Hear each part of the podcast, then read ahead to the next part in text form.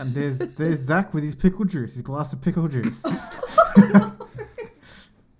April came in in a cold sweat. She was terrified of the, the pickle jar not being opened. I could see it.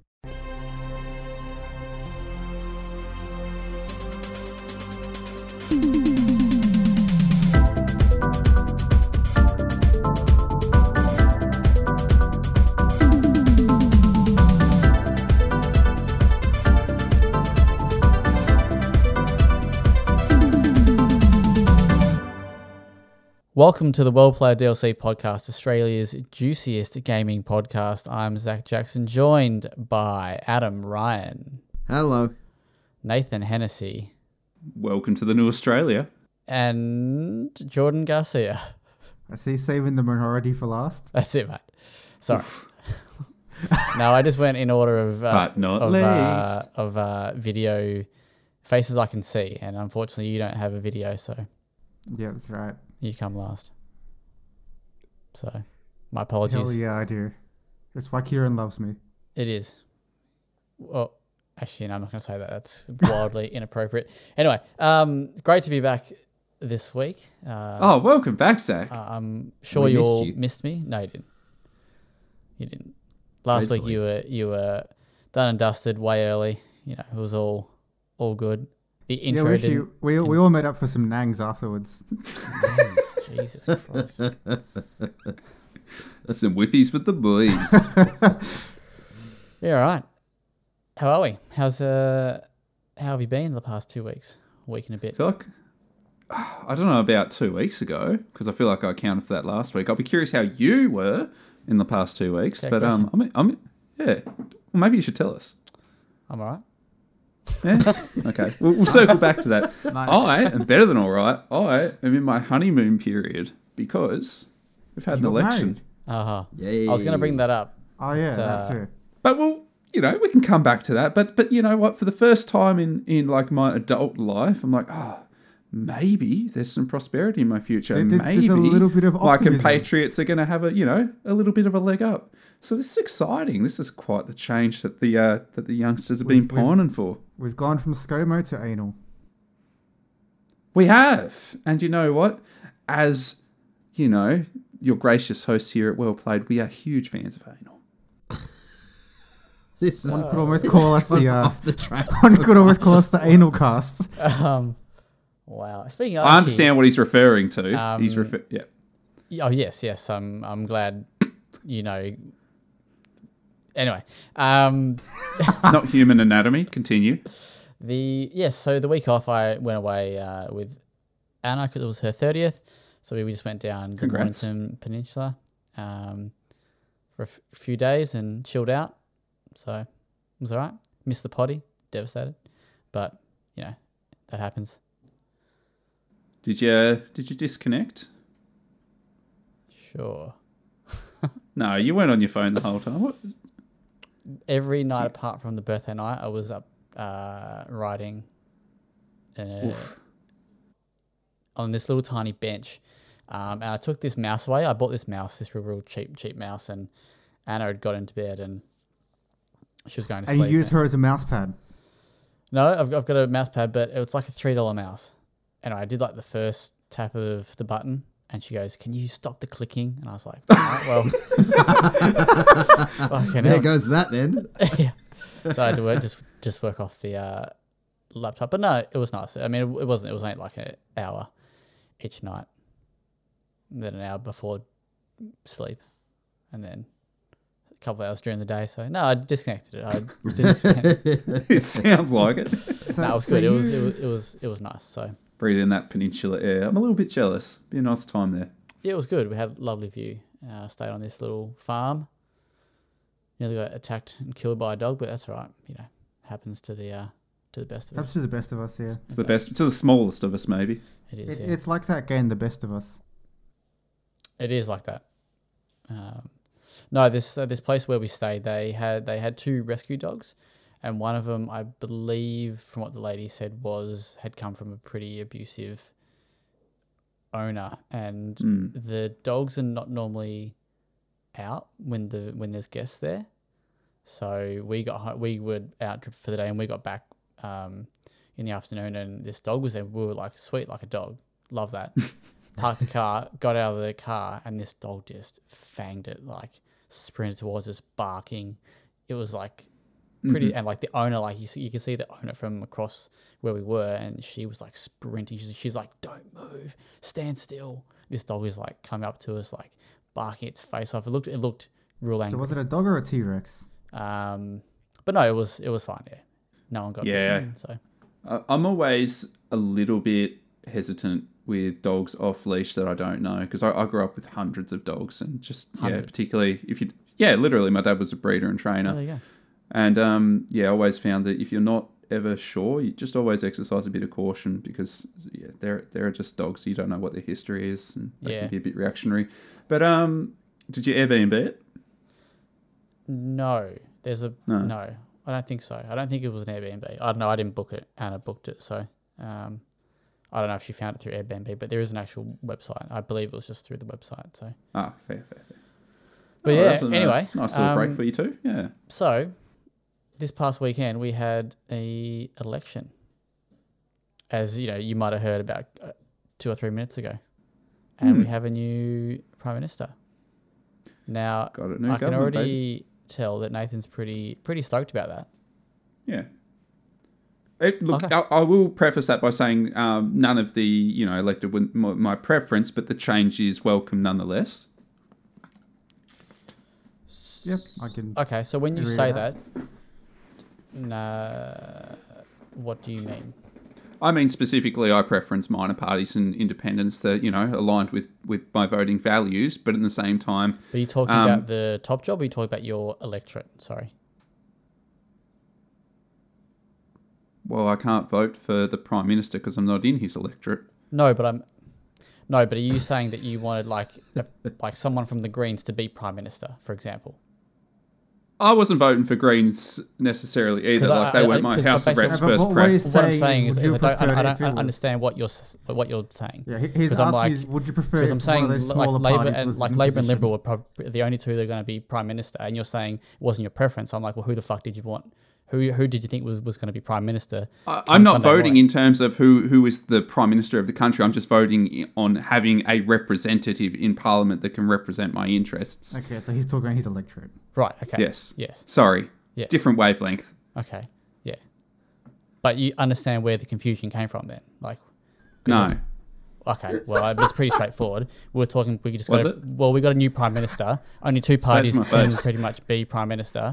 You're telling me. So anyway, Adam, Well, it's not a two-party system. Okay, so But you're in saying saying that, that- okay, no, so you're saying that that, that, that there is that the, the Greens were a chance to become someone from the Greens or an independent could become prime minister. This sounds like I'm saying like if we if we had a mind, if, if so, no, no, if no, Labor no. took So out. it's a yes or no question. I, do, you, do you understand how Australian politics works?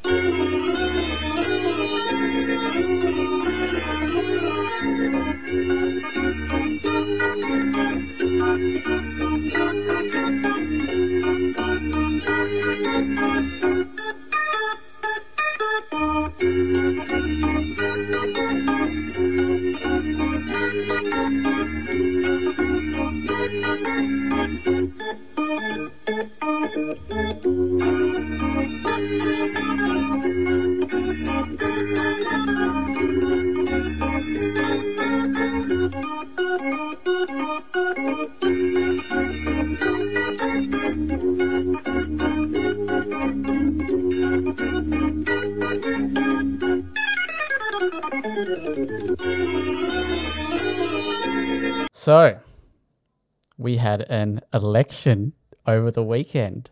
Very, very exciting. Nathan, you actually worked uh, the whole day. Oh, yeah. Uh, the outcome must have been worth the uh, blood, sweat, and tears that you got over the uh, your huge long day. It was like 15 hours or something. Yeah, I think it was. se- I can't, I can't remember. I, I think it was like 17 hours or something. But I think so. I rocked up at 7 a.m. at my polling booth. I didn't get out till I think 12:30, like past midnight. And sadly, I actually found that I had a bit of anxiety in the lead up to the election because I don't know, maybe I was a bit disheartened with the past couple. So I didn't sleep the night before either.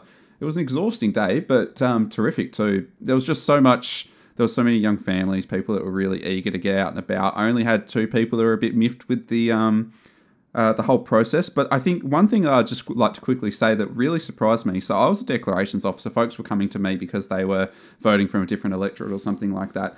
And one of the quick one of the quirks that we would have is you would need to return your ballot to me, and I'd need to seal it in an envelope. It's just part of the process. Um, now, the what what I noticed was as I handed a Is that ballot, why Labor won? yeah, because you just had me just fucking with them all. no, but but something that really quite amused me as I've done election work in the past, and normally you can tell when someone's going to donkey vote, they're just going to you know draw a penis on their vote and chuck it away. So when I was handing these votes out, I'd say to people, look, you need to bring these ballots back to me so I can make sure that it's um, lodged properly. Because you're not a, you know, your your vote is a little bit different to the usual one. You're voting outside of where you normally would.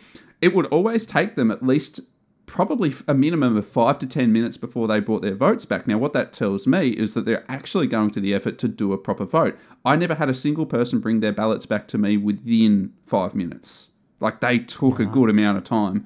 So I was thinking, this is the year that I think folks are probably pretty fair dinkum about their uh, their democratic rights and process. I, I was encouraged by that, regardless of where they land on their votes. It's just It- nice to see uh, folks get involved so enthusiastically. Good to hear that because I worked local elections this year, Oh yeah, and um, not this year, the end of last year. But uh, when I was counting the votes, there were so many like donkey votes. Someone went through the oh effort amen. of drawing their own ballot box at the bottom, ticking it, and then writing It does. these nuts. Yep. They'll put yeah, or they'll put in some candidate that no one's ever heard of, or Yeah. swastikas is a hugely popular I, one for I, some I reason. I didn't get that one, but that's because I'm in uh, an area that wouldn't really do stuff like that. Fair enough. Now the one I'm talking about was in Tasmania, and I was getting Ah, for a fuck's heck of sake. a lot. If it like there was a good balance between penis and swastika in terms Yeah, of donkey The, votes. the the best one that I had was um someone did draw a ballot box at the bottom and then wrote vote for Pedro, and I was like, I kind of want to accept it, but I I can't. I did see a vote for Petro shirt. Yeah. There's, al- there's always one. Um, has anyone here done a donkey vote? No, I'm, I'm not disin- disenchanted enough with the process yet, but a part of me can appreciate why Not, some do. not gonna lie, my very first one was, but that's because it was like a month after I turned 18, so I didn't know anything about any of the people or their policies, and I was Fair. like, I don't, I don't care. I just have to do this. Yeah. I've done one once, but it was an accident. Now you must, yeah, you, you go, how, d- how do you accidentally donkey vote? So I was like, yeah, I'm going to be one of those smart guys that votes uh, for every single candidate. It's like one to, what is it? Like 110 or whatever the fuck it was. Oh my goodness! I, uh, Jordan's in New South Wales. His Senate ballot, I, for- I was told, was like two meters long or something ridiculous. It, it, it was stupid. I basically had to fold it back on itself and then flip over if I wanted to see the other side of candidates. and I got I got to the last per like I'd done all the boxes, but instead I was one number short. So I'd basically got to like say there's a 110, and I'd basically written the last person I could see was 109. I was like somewhere in here I've double voted for, for someone, and I couldn't I couldn't find it. I was like I like probably spent like two or three minutes trying to find the double vote, but I could never. And did you not oh, want to go up to someone and be like, "Hey, I need a new ballot because I've I've somehow fucked up my 109 individual votes." So Yeah. I've also been on the other side of the coin there. So I've also done the work where you have to error check. So the ballots eventually get scanned in and run through a computer, and the algorithm picks up anything like that, duplicates and stuff like that. And then there there's a human on the other side as well that does the error checking. So they go, actually, yeah, that's right. This is a number that's been entered twice.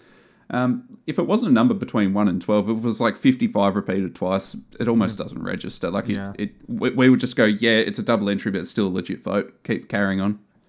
There you go. Maybe it wasn't yeah. donkey vote then. He felt bad. He didn't sleep for weeks. No, no, I didn't. No, can't remember who, who it was. Like, oh, sorry, like when it was. So I think I've only Um, voted below the line once because that takes forever, man. yeah, I had, have not done it again since. But uh, we're all satisfied with the outcome. Yeah. As I said, in my honeymoon period, so it's all nice at the moment. I'm sure we'll have some criticisms as time rolls on, but you know, change is nice, isn't it? yeah, it's Mate. nice For a minute. change. You've got to be happy, and I'm sorry if there's uh, liberal fans out there who listen to this. Uh, maybe shut your ears for a moment. But how good was it seeing them get absolutely slammed by uh, all the Team Teals, baby?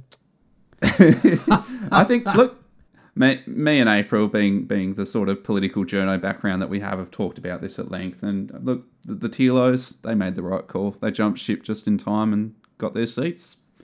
if you love them or hate them, they, they, they played their cards right. But it was just good to see just top dog liberal people just getting getting booted. It was beautiful. Big see you later. Didn't need you, didn't want you. It was want actually you. really satisfying because I used to live in a very liberal area and now I live in a very labor heavy area. So um, you know, just seeing the flip of you know living in an era, it's like, you know, sixty five percent preferential for uh, for liberal, and I go, oh god, there's no hope for me here. To being where I am now I go sixty five percent labor. Oh, okay, I'm actually in a good place now. The good place. All right, we've got tons to talk about, Oh, but we got I'm so going to quickly celebrate the victory over the weekend with a special treat for everybody, and that is a oak milk review. I know you He's come back. you've been uh, wanting these by uh, back by popular demand. And I thought my week couldn't get any better. Right? This one is Dan's cherry on chalk. Let's give it the old nothing, sniff to, test. nothing to do with Dan Andrews. Or Smells Uh, like unless cherry, it's cherry oats. and a little bit of coconut in there. So we'll um, Coconut. it's, it's, it's cherry ripe, isn't it? Yes. Sorry, I tried to make noises. Did it go down the wrong pipe? Go on, go on, give it, give it a little gargle. Yeah, well, that's what I was trying to do. How? It's alright. This is great because I'm gonna get to hear this. Oh. I felt it coming out of my mouth onto the keyboard nearly.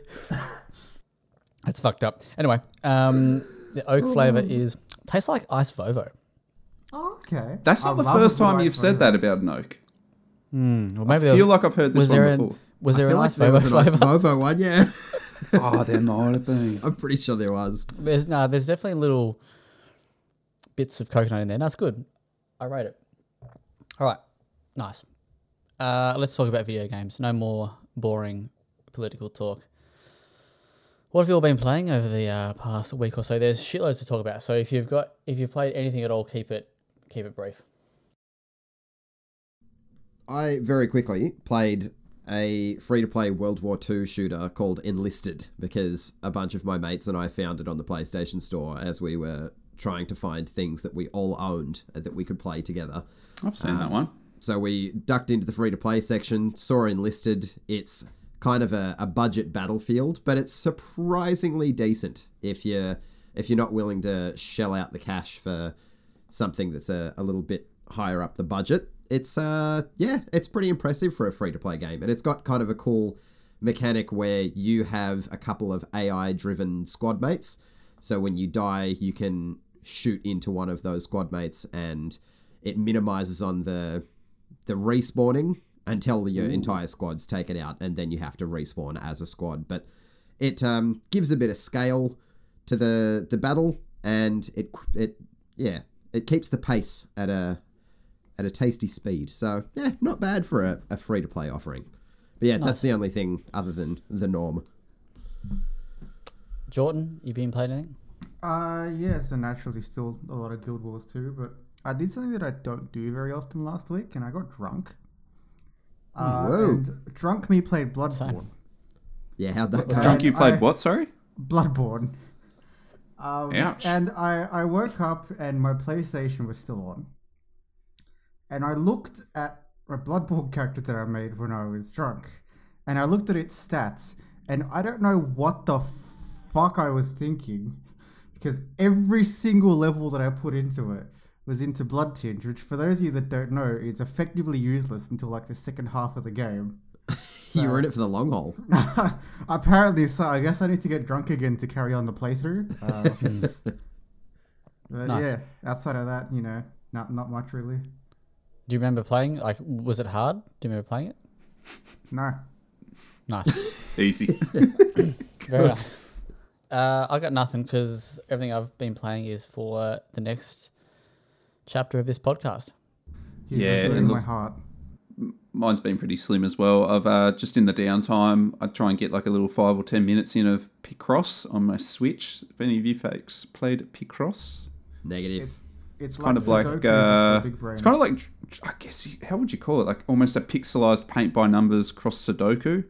So yeah, it, it- you know, one That's to why I nine. played it. Yeah, it's it's a, it's an odd little one, but you know, it, it's nice in little bites.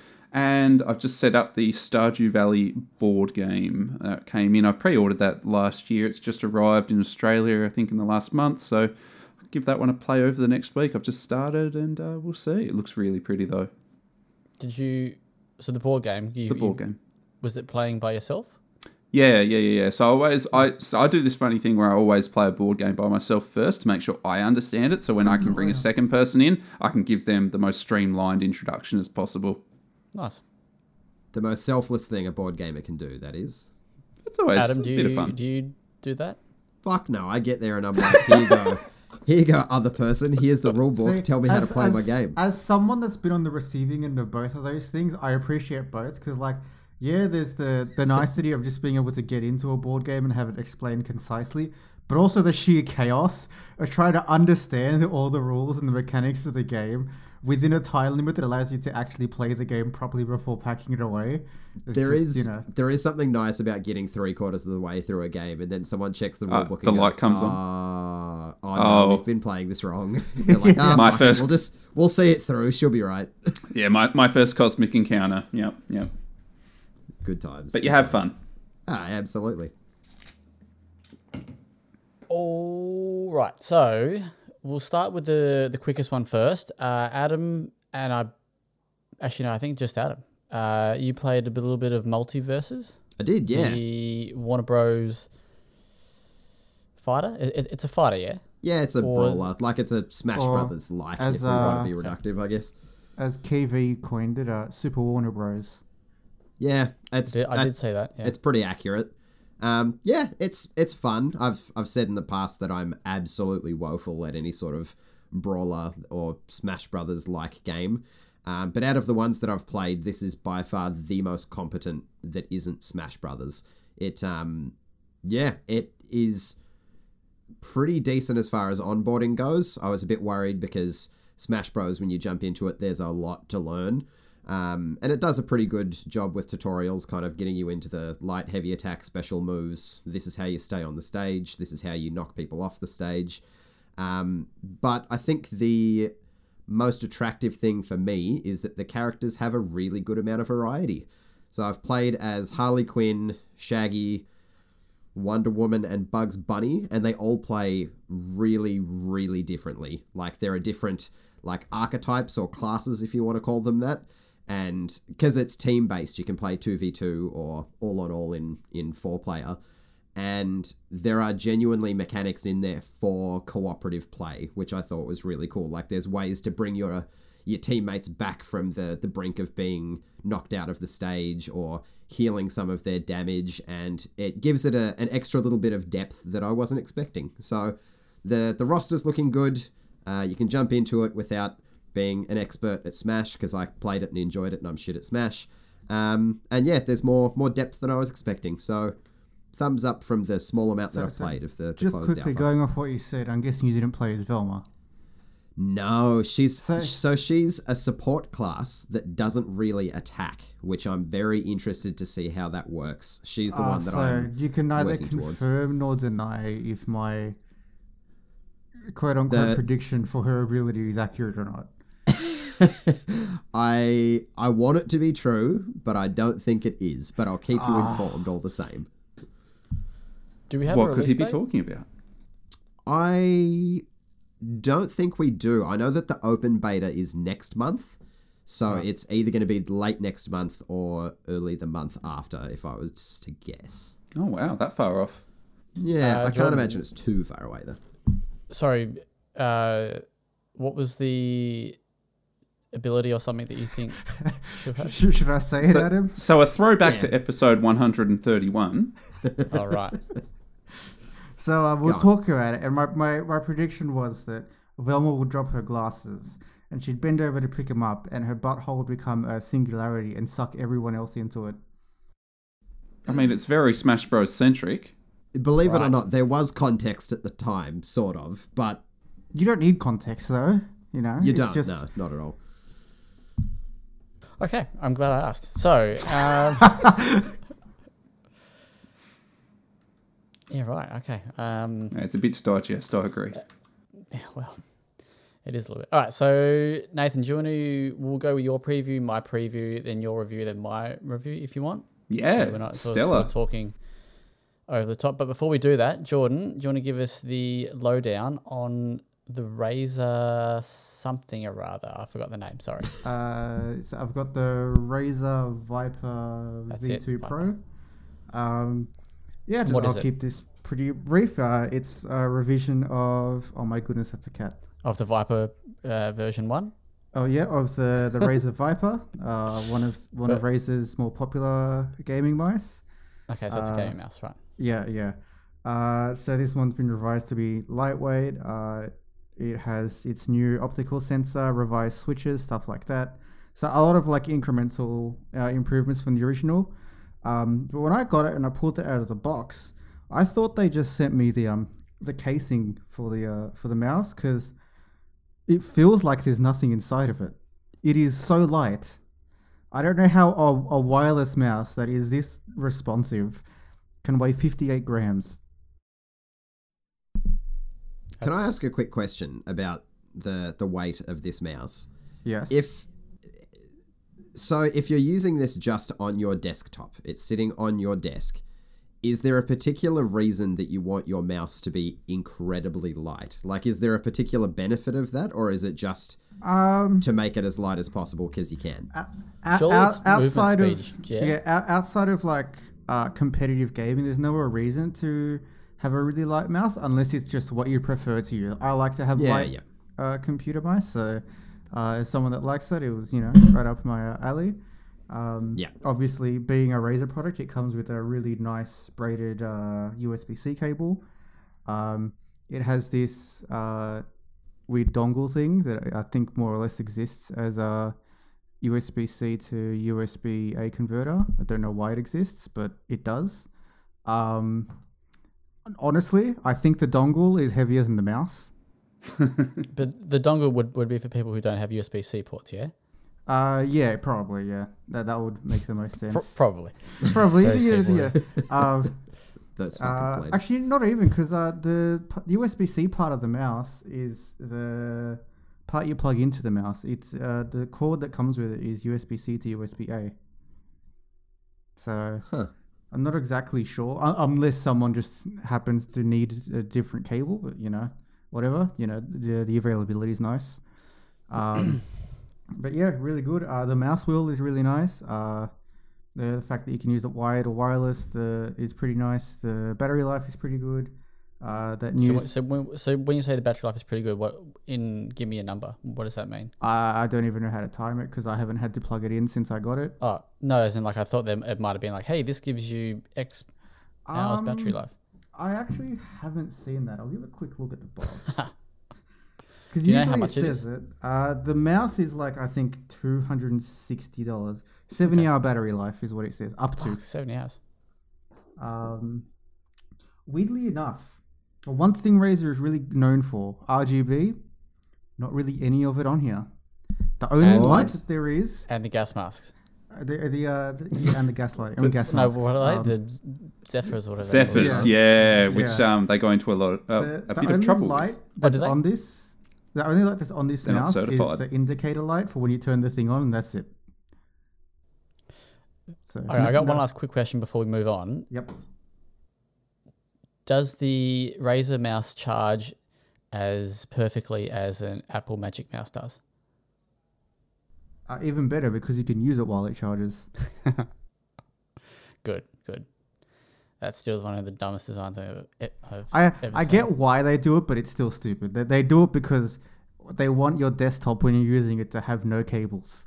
And how do you do that? By stopping someone from using their mouse while it's charging. It's so stupid. your mates. All right. So that when it, do you know when that comes out? Um, I believe it's already out. Oh. Uh, let me have a quick look. Uh, if if it's not already out, it'll be uh out soon. Last time I looked, it was still up. It was towards the end of its Ah, yes, pre-orders. yeah, yeah. Okay, yeah. So the embargo was actually a couple of weeks ago. Yeah, cool. Um, yeah. So All good.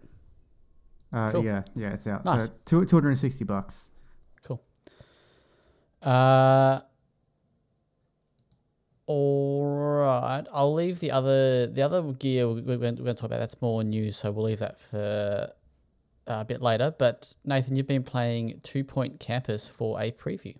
Indeed, I have. So yeah, I've had the pleasure of getting hands on with a early press build of Two Point Campus. Now, Two Point, uh, the previous title that Sega published was Two Point Hospital, which was I think a bit of a send up or uh, sort of reimagining of the theme hospital game. So.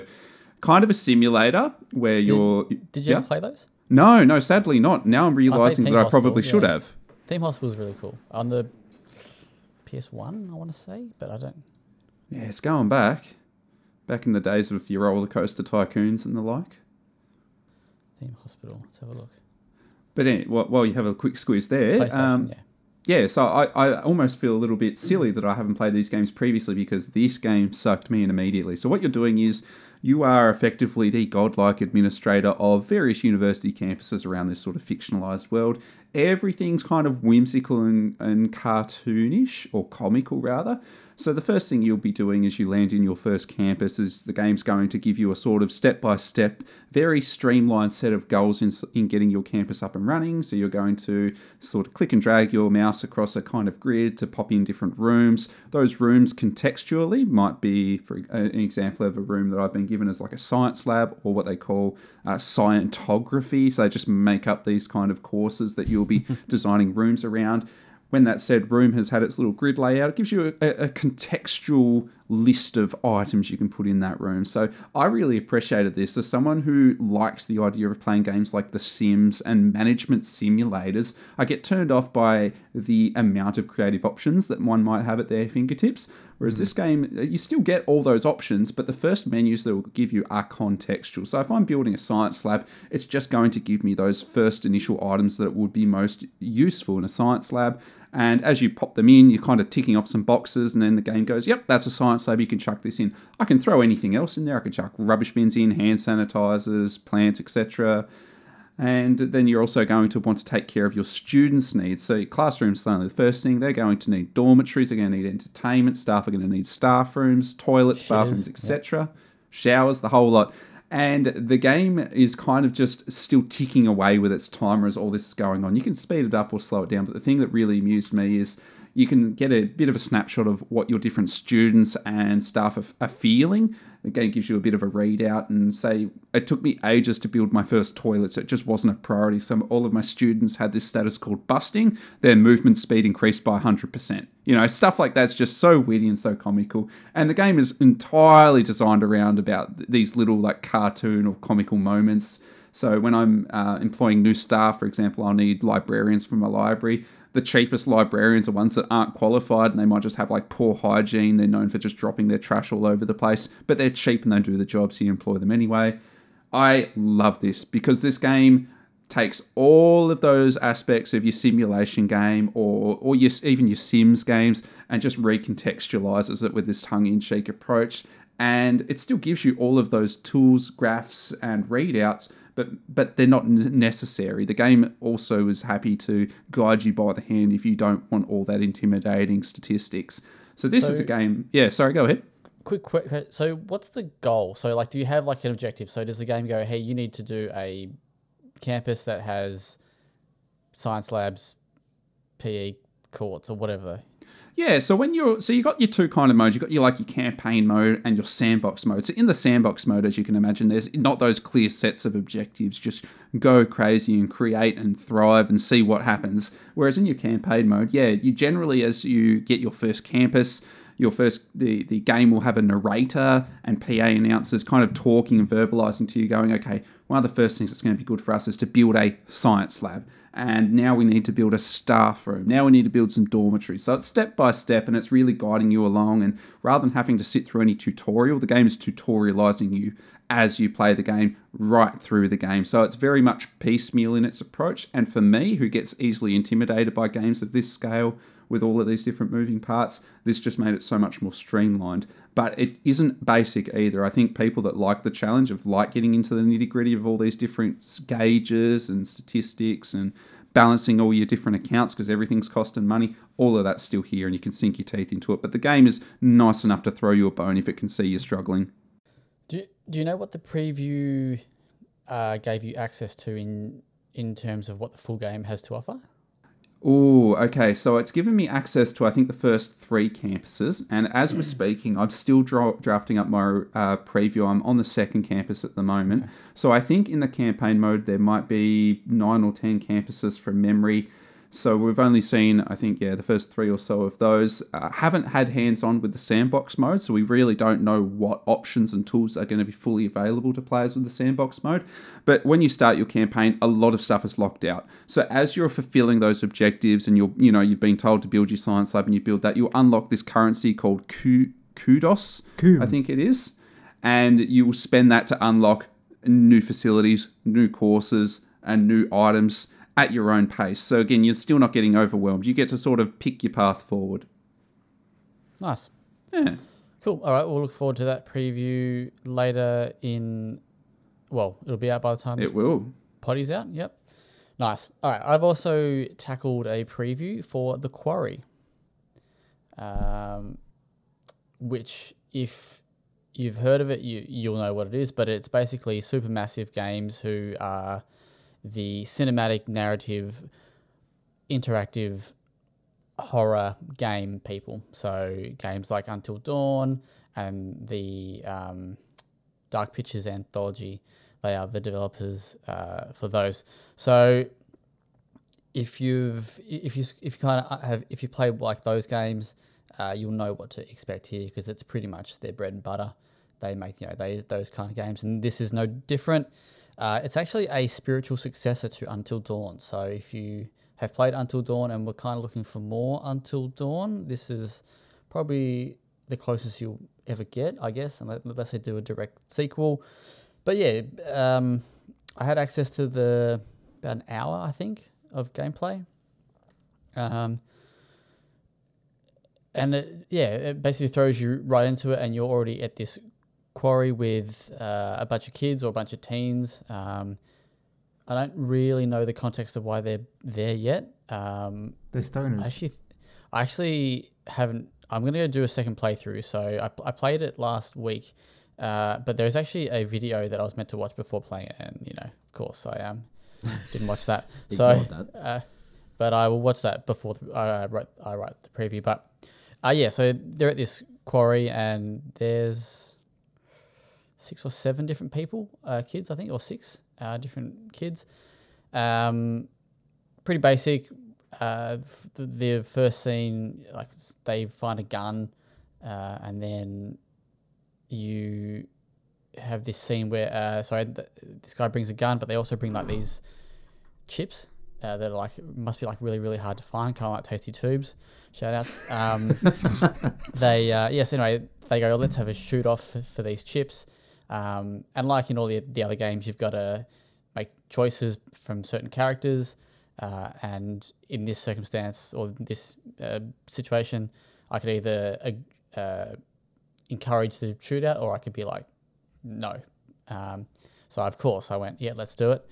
Uh, so we, we went and took a had a shootout for the chips and did that and then it basically moves to the uh, to like a nighttime where they're all gathered around like a campfire and you play a game of truth or dare and yeah i mean like it's it's simple supermassive gameplay like uh, i don't want to say too much because of because obviously it's a fairly story heavy game um, but you know that you, you you play truth or dare with all the, with a bunch of different characters uh, and you can choose truth or dare for the ones that you choose and then you've um, yeah, then they give you, yeah, then the, the scenes play out. Uh, doesn't go well, so a couple people crack the shits. Um, and we, we all know what that's like, don't we? And uh, uh, so, and then one of the there's um, there's a scene. Uh, sorry, one one of them. I don't know if I should tell you because it's sort of, it makes sense to anyway. There's a little fight. There's a fight, and uh, what appears to be a girlfriend and boyfriend. Uh, the guy storms off, and then there's another couple. I don't think they're really a couple, but they're becoming a couple. Uh, she storms off. So then the girlfriend and the guy they go after each person.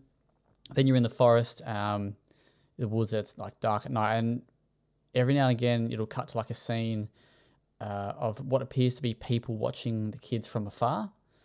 Uh, and then yeah, and and then basically what I played is you play as the the guy going after the girl in the forest, uh, and these creatures attack, uh, and then yeah, again, yeah, you've got to make choices. There's the quick time events that you you know either fuck up or they're pretty simple and there's a ton of different options there's a ton of options in the settings so you can make them quite easy i think if you if you really wanted to um yeah and then so like that you know like that scene plays out then another scene is where the girlfriend and the boyfriend oh well yeah the apparent girlfriend and boy, boyfriend are having a bit of a makeup session and I don't know. It's it's sort of hard to explain because I don't want to s- spoil the story. And but yeah, if if you've played Until Dawn and you like Until Dawn, uh, I- think like this is definitely a game that you should all play. Yep, I know that's that's definitely you. Wait, oh, no, sorry, are you saying yes? That's me, or do you have a question? No, I have a question.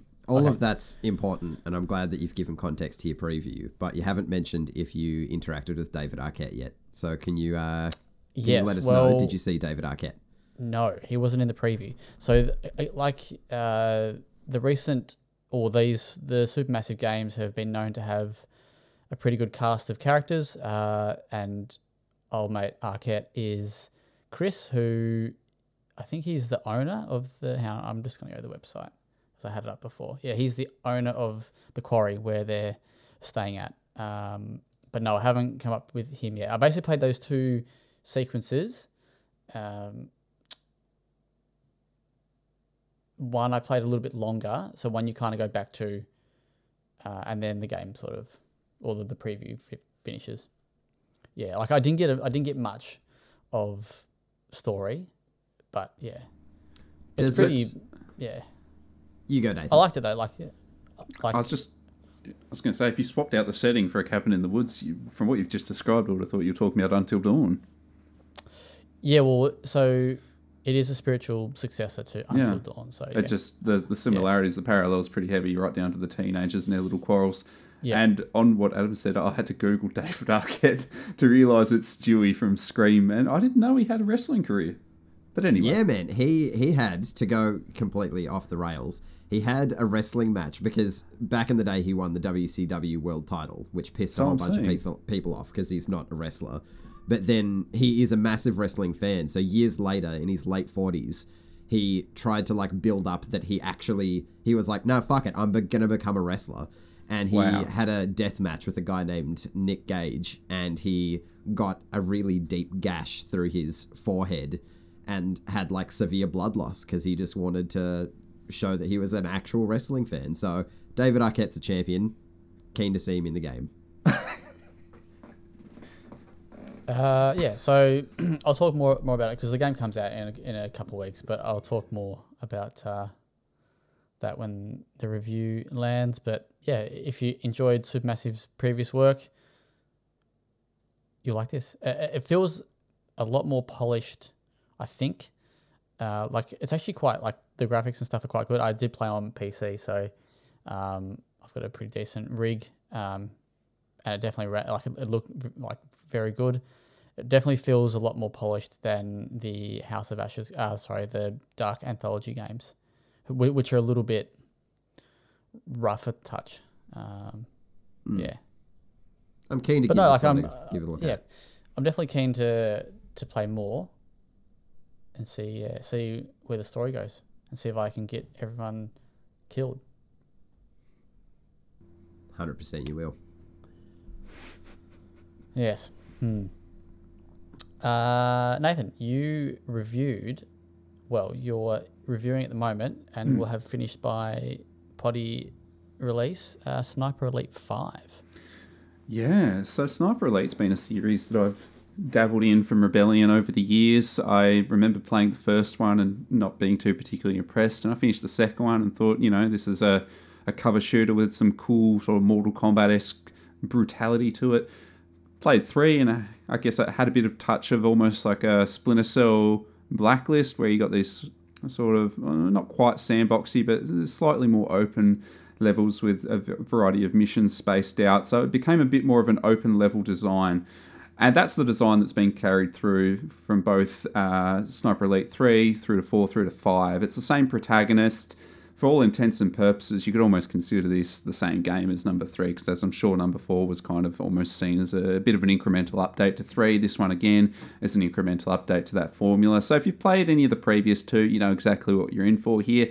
This time, our protagonist, I believe his name's Karl Fairburne, off the top of my head, takes us to France at this point in time. And again, it's an alt history World War II shooter or stealth action game. So this time we're on the hunt for Operation Kraken. Now, the game story wise doesn't, it's not going to pay any kind of really mind to the audience.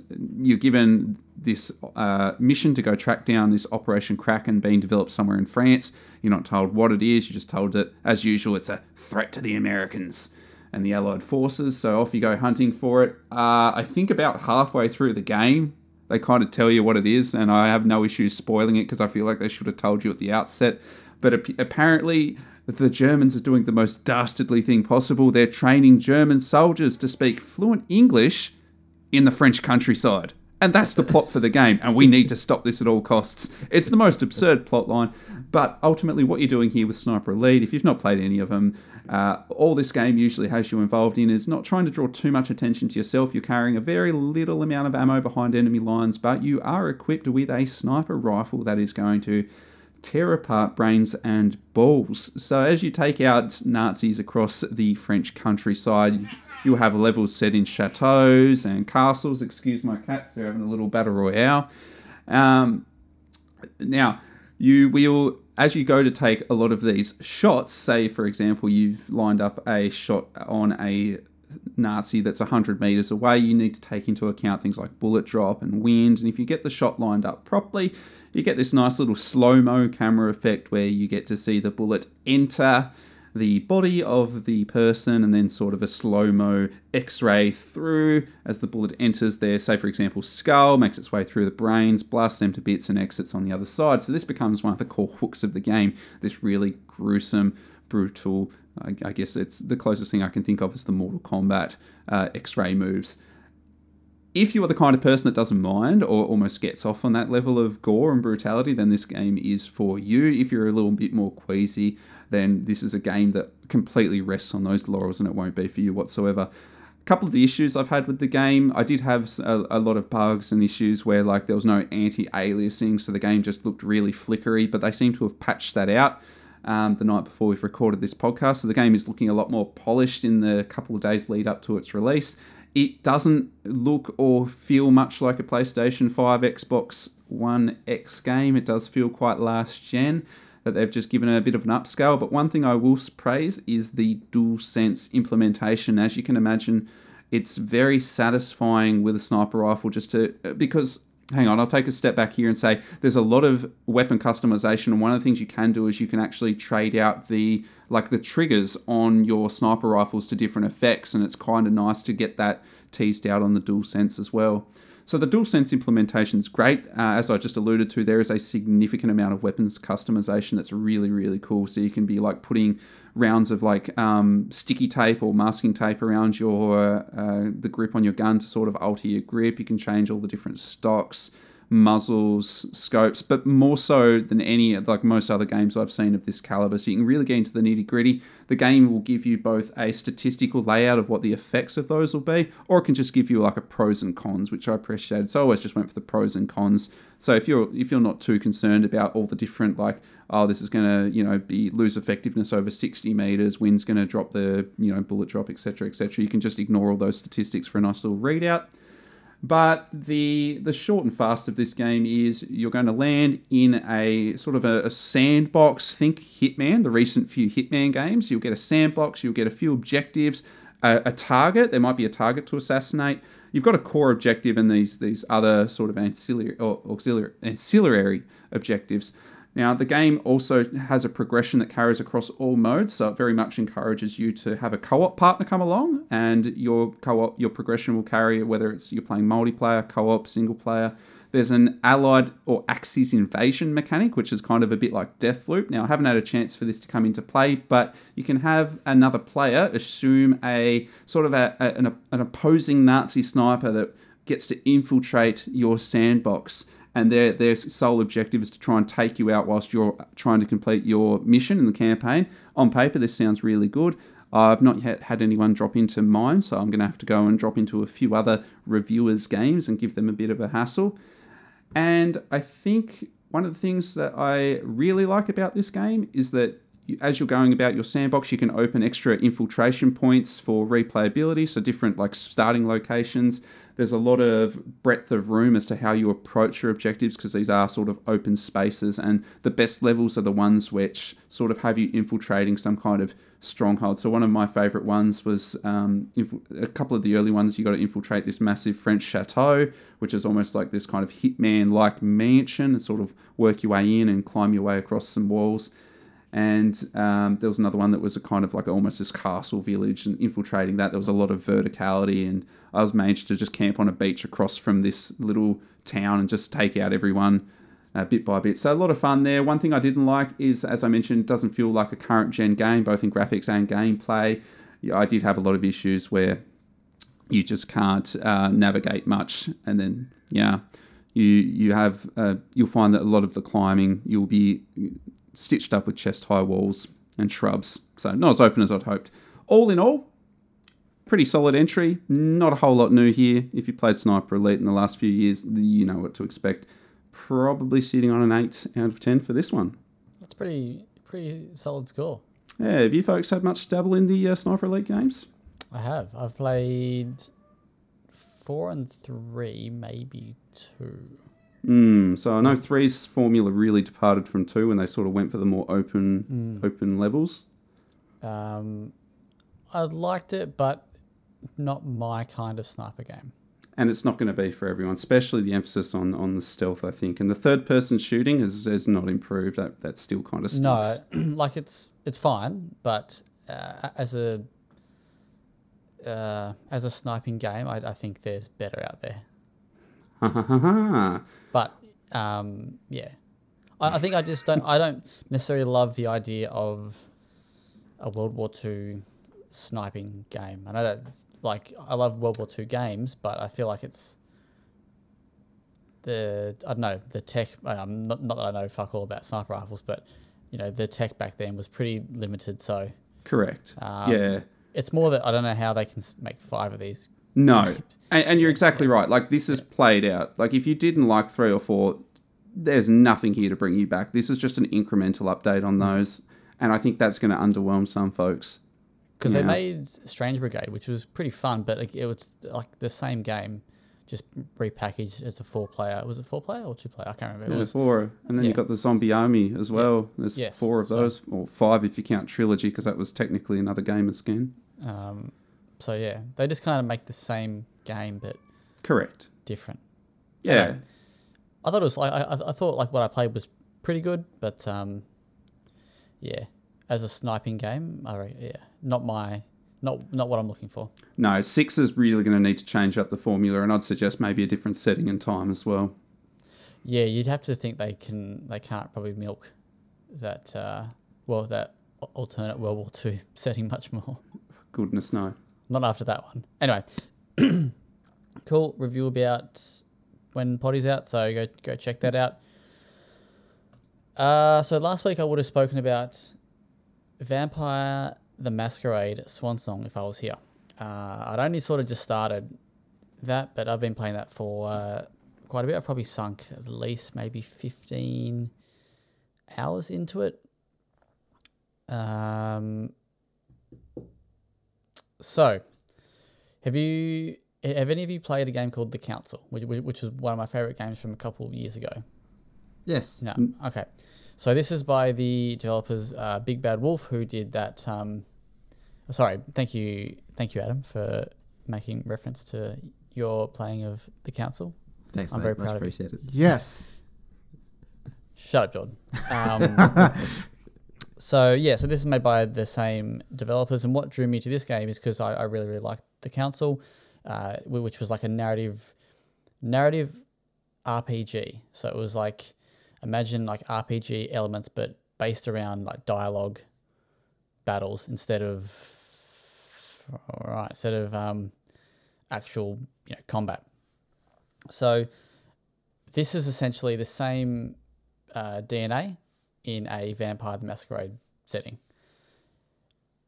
If you have played or if you uh, know much about Vampire the Masquerade, you probably won't feel out of place here. For someone who knows sweet fuck all about Vampire the Masquerade, they throw you straight in. They don't give you any sort of primer. They don't go, here's what everything means. They just assume that you know what's going on and you'll understand all the lingo and different words that they use. Uh, you can pretty much, you know, you can pretty much grasp what they're saying without sort of needing to Google. So things like sire and like child and kind and all these other things, like eventually you pick up like what they mean. But yeah, so you play as three different characters as part of uh, the mass as part of um, the Camarilla, I think is, is, is how they say it, uh, and essentially it's a faction of vampires in Boston, and there's been a breach of uh, there's just been a breach of well, um, I don't know, like there's, there's there was like a an attack at a at a vampire location, so someone has breached um, the code of conduct or whatever, and people have you know uh, someone has found out where they are and, and they've done this attack. So you play as three characters from this group. Uh, one is Leysha, uh, and one other is Emem, and another is Ga- Caleb, Gable, Caleb, I think it is. Uh, anyway, and you are free to choose their style. So if you want to make um, whichever character, if you want to, there's like presets that you can choose from. So the game will give you presets on certain char- on each character. So uh, I think for uh, trying to think for Leysha, I think I made her an investigator. So I just chose like the invest, like I just went to the preset for investigator, and so when you build out these characters, there's a bunch of different options. So there's like um, you can choose persuasion, you can choose rhetoric, you can choose psychology, you can choose technology, you can choose uh, security, education, and there's one more, but I can't remember what it is. And basically, when you enter into into dialogue, uh, or in, when you enter in, into conversations with other characters, there will be certain options that are presented that you need to have that trait um, to be able to use. So it might be like I don't know, someone asks you a question and there's like three answers, and two of them are like just plain and simple, like yes and no, let's just say, and then like a third one might be like look like locked behind something, and, and it might be like, how did they know that? Or whatever, like you know, for example, and then, um, so yeah, conversations can can go depending on what sort of skills and traits you have for each each uh, character. There's also what they call disciplines, which are like skills, and uh, again, it's, it's different for what type of character you're building. So there's like, I think it's called Auspex, which like basically allows you to see like it's like like a vampiric trait that allows you to see um, trails of like like so for in in one in one thing I think I could smell like a perfume, so I could actually use this skill to track the scent of perfume for like for example. Uh, and another one is like presence, which basically allows you to almost um, hypnotate. Hy- hypnotate? That's not the right word. How the fuck? What's the word I'm looking for? Hypnotize. Hypnotize. What the fuck is hy- hypnotate? Um, hypnotize. Hypnotism Um, and levitation. Uh, so so you basically put yeah put, put on these crazy eyes and like in Jafar when he does the does the staff into staff. Fuck, I can't even talk today. staff into old mate's face and he goes yeah well whatever you say J- Jafar. So here you, you like you go so someone might see this like character and you can use this skill uh, and it'll be like forget I was ever here or I'm not here or whatever and the character goes yep whatever you know he's all good. And this is and there's more. Anyway so there's like a ton of different different ways you can you can build out each character. And yeah conversations go different way depending on how you've spec them out there's a couple of catches though so every time so when you're actually in a conversation there's a chance that the person you're speaking to also has that skill and then you can actually use what is called focus um, to enhance that skill for that com- for that question or that answer, and uh, what? But that costs you only have a certain amount of focus per uh, each sequence. So you might have like twelve focus points that you can use across like a sequence. Every now and again, you can actually gain them back, uh, and there are consumables that you can get to to get them back. But basically, you only have a certain amount, and there's also your hunger. So certain uh, like your disciplines, I believe, will cost you hunger. So if you want to use like a discipline uh, to basically force your way through a particular um, conversation or a question, uh, it'll cost you in in hunger points. So basically, once you get to twelve or ten uh, points, you've got to go nibble on some neck uh, and you know empty that chamber a little bit. And so you when you actually do that. you have, you have you have to hold while I was playing with a controller. But you got to hold a certain button, and you can determine how much like, you bite them. And I think if you bite them too hard, you actually kill them in the first go. But if you only have a small nibble, you can actually come back for seconds and then, then kill them. But if you if you don't want to kill people, you can you can only have like a you know you can just have a, a dabble.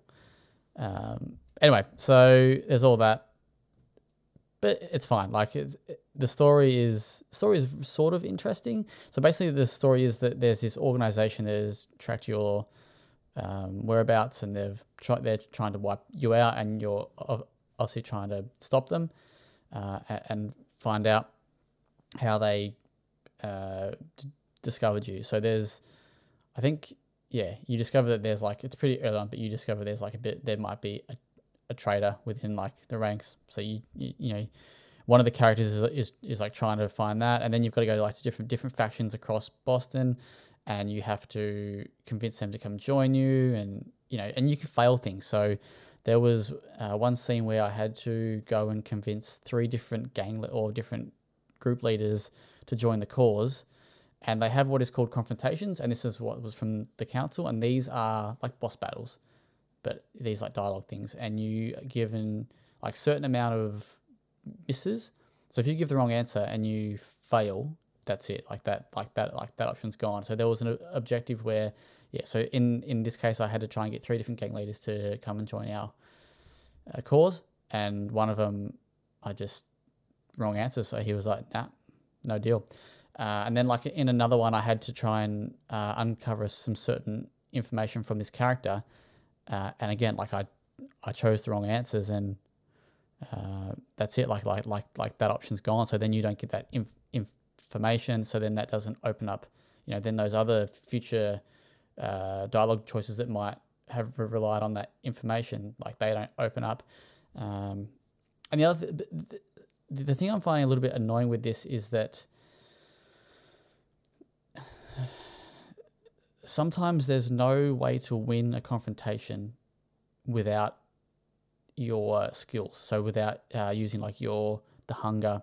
So I'm currently I was in this scene quite recently um, where I was taken captive, and but basically the only way to get out of this or to win this confrontation was to use the hunger was to use all like you had to choose like the hunger like one of the hunger choices all the way through, and I didn't have enough. So I, I like that. Like that part's a bit annoying because I feel like there's no other way for you to win. It just relies on a simple, you know. So if if someone didn't want to go around eating everyone, there's basically no way um, for them to win unless you have, uh, unless you know you ha- haven't eaten or you haven't used those options what whatsoever. So yeah, like like there was another like good example where uh, in this same, same scene where I had to retrieve a book, um, but I had to kill a certain character as well. And anyway, I killed the character and I went into this room like where the character was and the book had been basically burnt to a crisp. So like again, like all the information that I would have got from that book gone. Anyway, um, if you like these like narrative sort of games, if you enjoyed the council, it's probably worth playing. If you're a fan of Vampire the Masquerade, if you're not a fan of Vampire the Masquerade, I would say have a look at the lore and see what you can find out. It's it's long, some and it, it, there's actually quite a couple. There's a few hard puzzles in there too. So if you like puzzle games, um, it's it's one one of those games that'll get you going because the council had a couple of really really tough ones.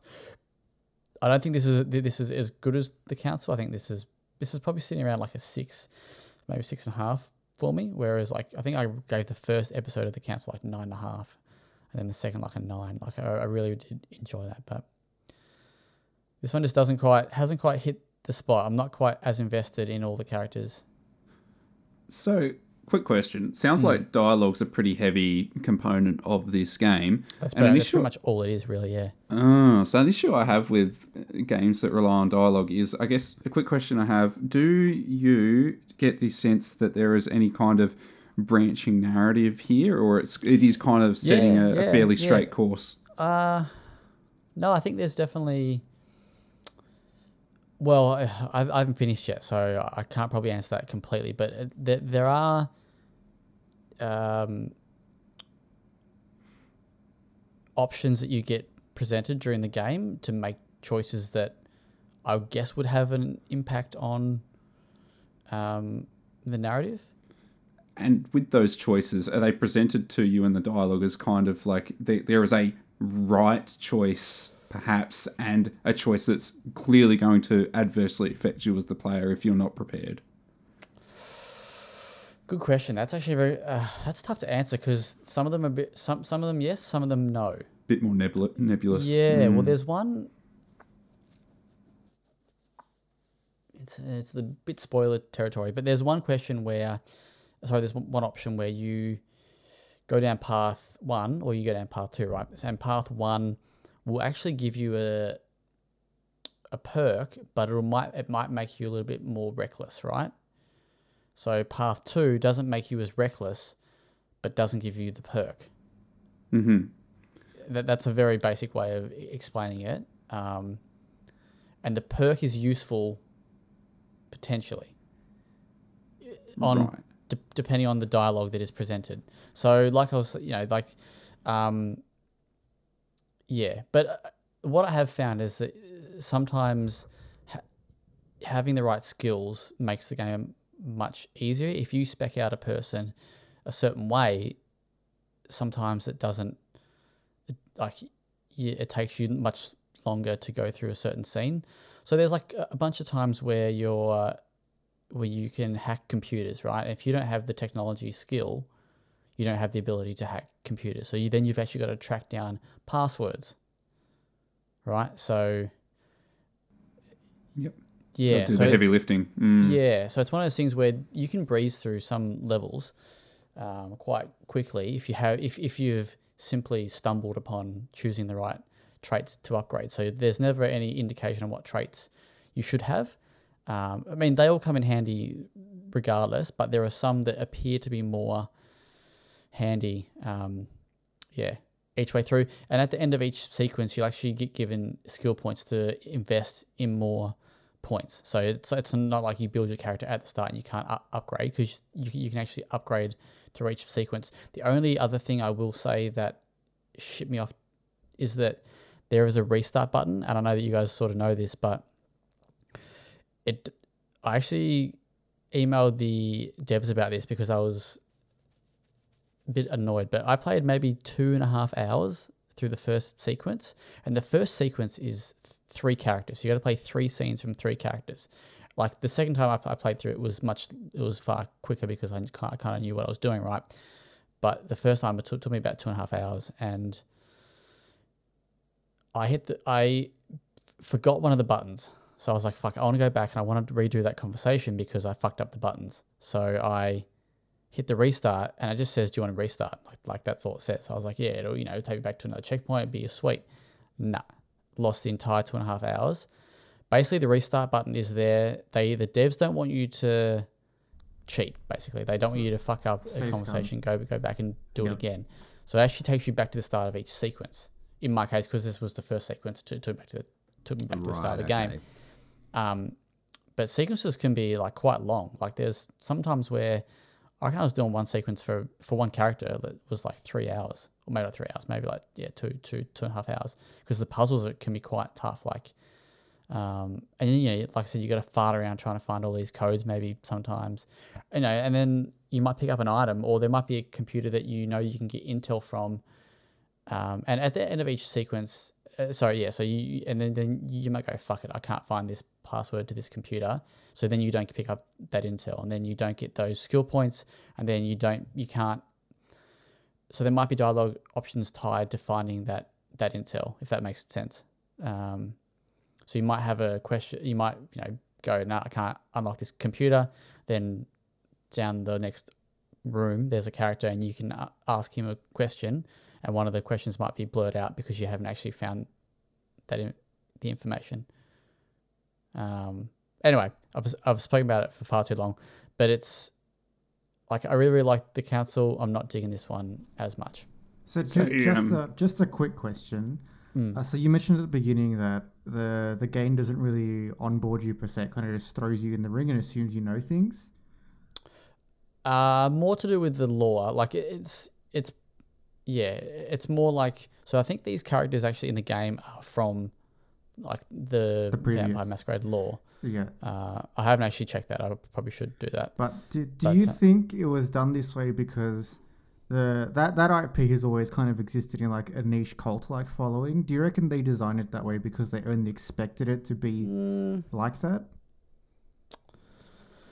yes and no. No. Yes and Vampire the no. Masquerade's pretty huge at the moment. Like Yeah. they've really brought that property to the fore. Um, it's not it's not like super like it's not like I wouldn't say it's bad, but they they could do a better job at at sort of just giving you a bit more Like un, un, yeah understanding. Um, it's, it sort of does like when you the very first scene like where it goes, the the masquerade is this and the Camarilla is this and this. You kind of get like base level understanding of what's going on, but then it's like they you know they're talking about their sire and I'm like what the fuck's a sire and then talk about oh your child but they spell it like with an e I'm like is that just their child but they've put an e on the end of it to make it different like I don't know Till what's going on? day. Um, and then there's like, oh, and the kind and the kindred. I'm like, mate, I need a fucking Vampire the Masquerade dictionary for this shit. yeah, Anyway, I need a primer. Mm. um, but yeah, like I said, it, it for, once you play it, you kind of do get an understanding of what those words mean and what they are. So I think a sire is someone who actually, uh, so how? So let's just say I was think of it like parents. So a sire is like a dad, and the child is the child. So the the the vampire sire. So the vampire that makes that person a vampire is the sire. Uh, okay. I think. Anyway, that that makes sense. Yeah. Yeah. Pup, Anyway, Papa Vamp. um, we'll, we'll move on. But the review should be up hopefully uh, this week. Is that pickles or something? Yeah, it is pickles. Is it really? We can't open the pickle jar, man. It's a house emergency. Oh. And there's there's Zach with his pickle juice, his glass of pickle juice. April came in in a cold sweat. She was terrified of the, the pickle jar not being opened. I could see it. See, if you were playing Vampire the Masquerade, you would have to have like a special trait that can un- let you unlock the pickle jar. But speaking of pickle juice, I don't know if I've told you before, but I was at a Bucks party years and years ago, bit of sidebar, and I was at the bar. I was like, Fuck, I'm going to buy everyone here uh, like a round of shots because I'm a top bloke. Oh, did you get picklebacks? I go to this girl. I was like, "What's a good shot for I don't know, like ten people or whatever?" Um, she goes, "Oh yeah, pickle juice." I'm like, "Oh yeah, what's that?" She's like, "Oh, it's just you know, it's it's real, it's real popular. You have it with a lemon or something. I can't remember what it was. I thought it was like like a like a brand name. So I thought like it's just like the name of the, the like the name of the drink. And I bought all these bought this round of ten shots, and it was actually fucking pickle juice. nice. Because I, I like getting picklebacks when I'm out. They're um pickleback, nickelback. It, it's just like a shot of whiskey that you chase down with some pickle juice, Look and it's like popular in the US. graph. No, it definitely wasn't that. It was like it was like ten shots of pickle juice. It it was like must have been some like Morbius style fucking pickle juice that had like a bit of alcohol. I don't know. It was fucking junk. No one drank Sounds like a of it. stitch up. It was. anyway, um, let's fucking move on from, Vampire the Masquerade. I'm sick about sick of talking about it. Everyone's sick of hearing about it. Nathan, Halo season one wrap up. Give it to us in as quick as you can. Absolutely. So Halo season one ended a lot different to how it started. So as you might remember, like going back nine weeks or so, I was a bit, a bit sour on the first three episodes. Um, mainly because it seemed like the show was kind of trying to be a bit of a parallel to the Mandalorian, didn't really have its own identity. But we, we, as we got about halfway through the season, it started to kind of find its own identity. Master Chief is a very human character that they put at the forefront, and it sort of introduces and really um, gives the spotlight to these other characters like Cortana and Dr. Halsey, and you kind of get this like entourage or, or rather ensemble of really interesting figures from the Halo mythos. By the time we wrapped up at the end of season one, we finally saw Master Chief as we kind of know him in the game. So it did take us a whole season to kind of get there.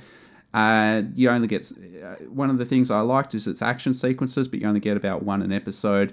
There is a few stinker episodes that just involve characters and storylines that have nothing to do with the Halo universe at all.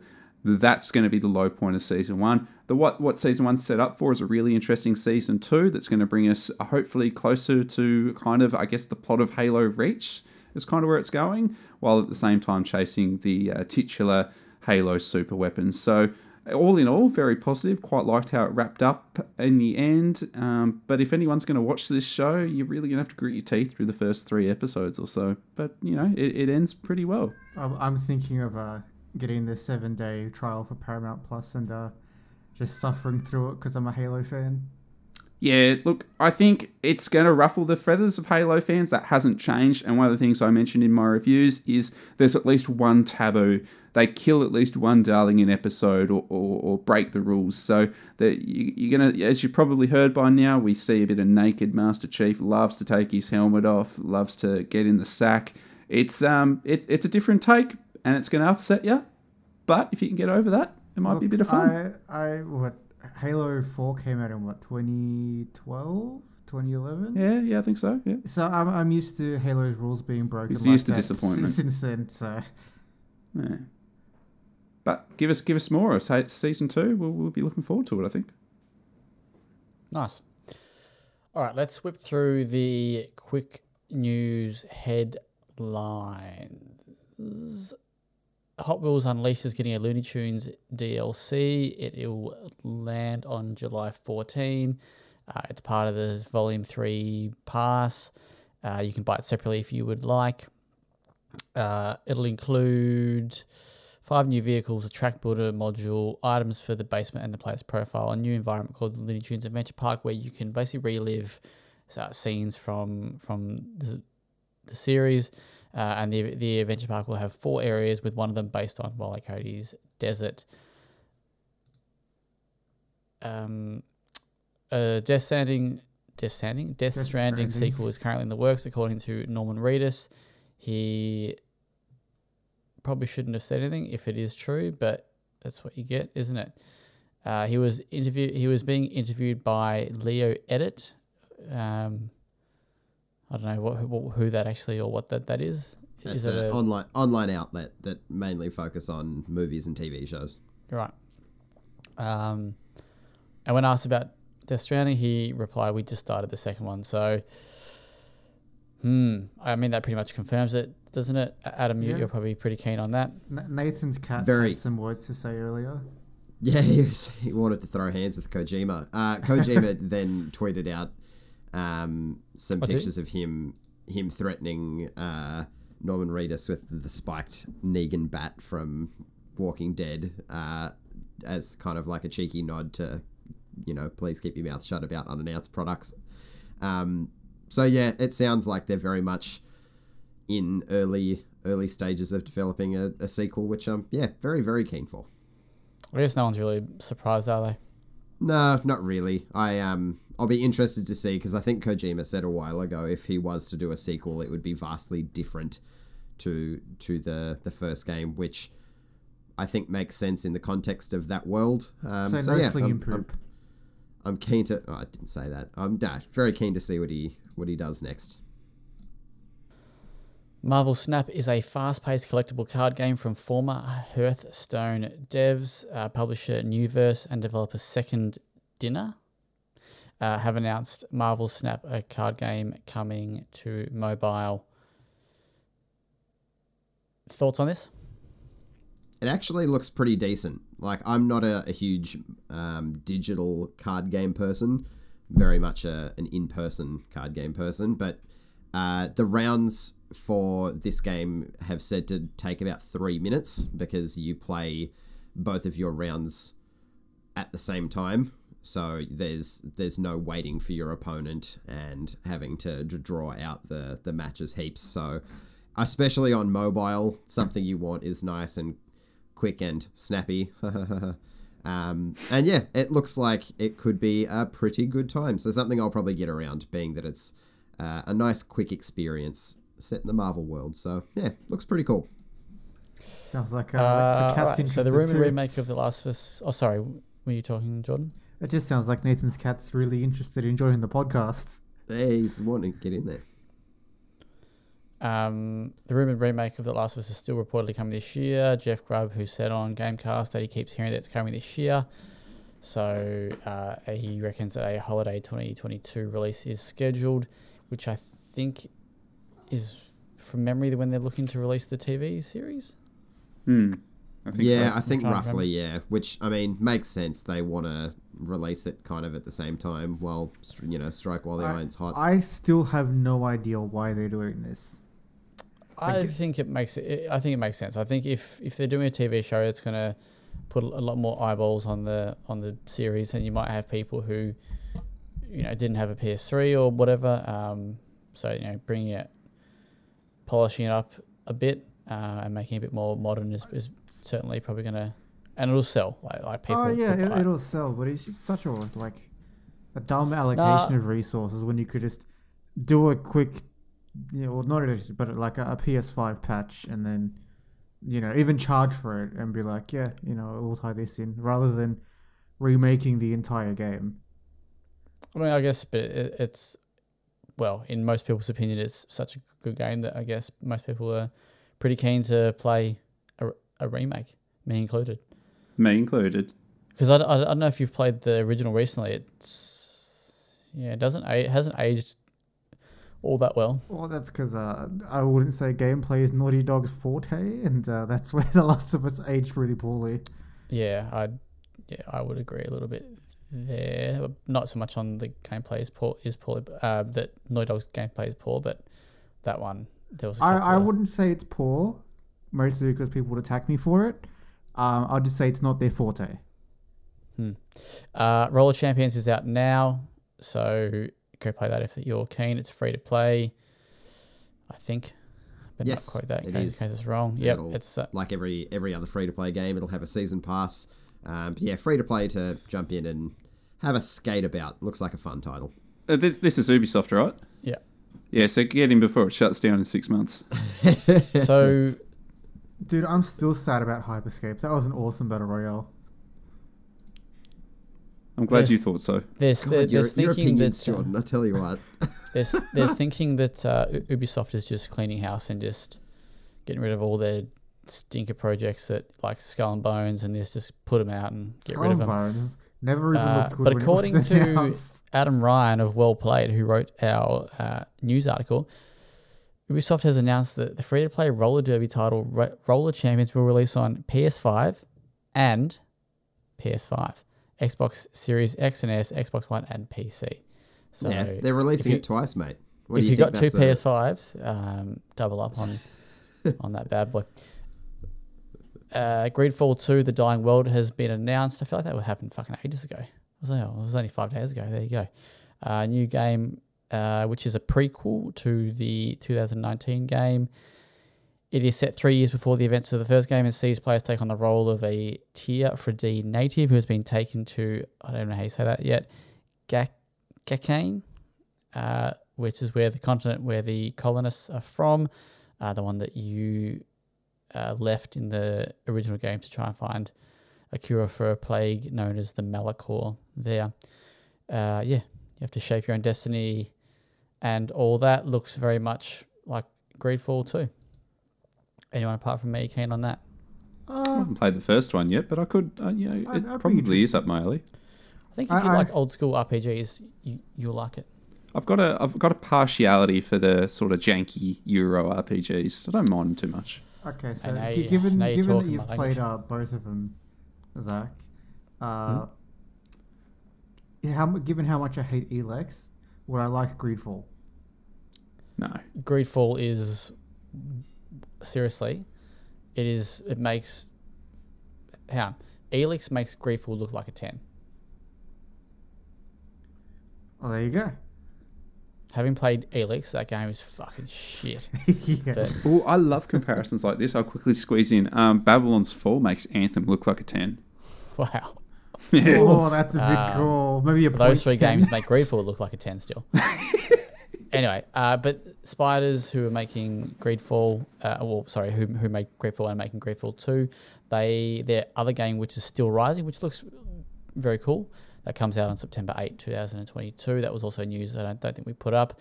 Um, I was going to say something, but I completely forgot what it was. Oh, yeah. So the first, this is a little something that I noticed, not overly, nothing exciting, but the first game, or the first Greedfall, was published by Focus Home.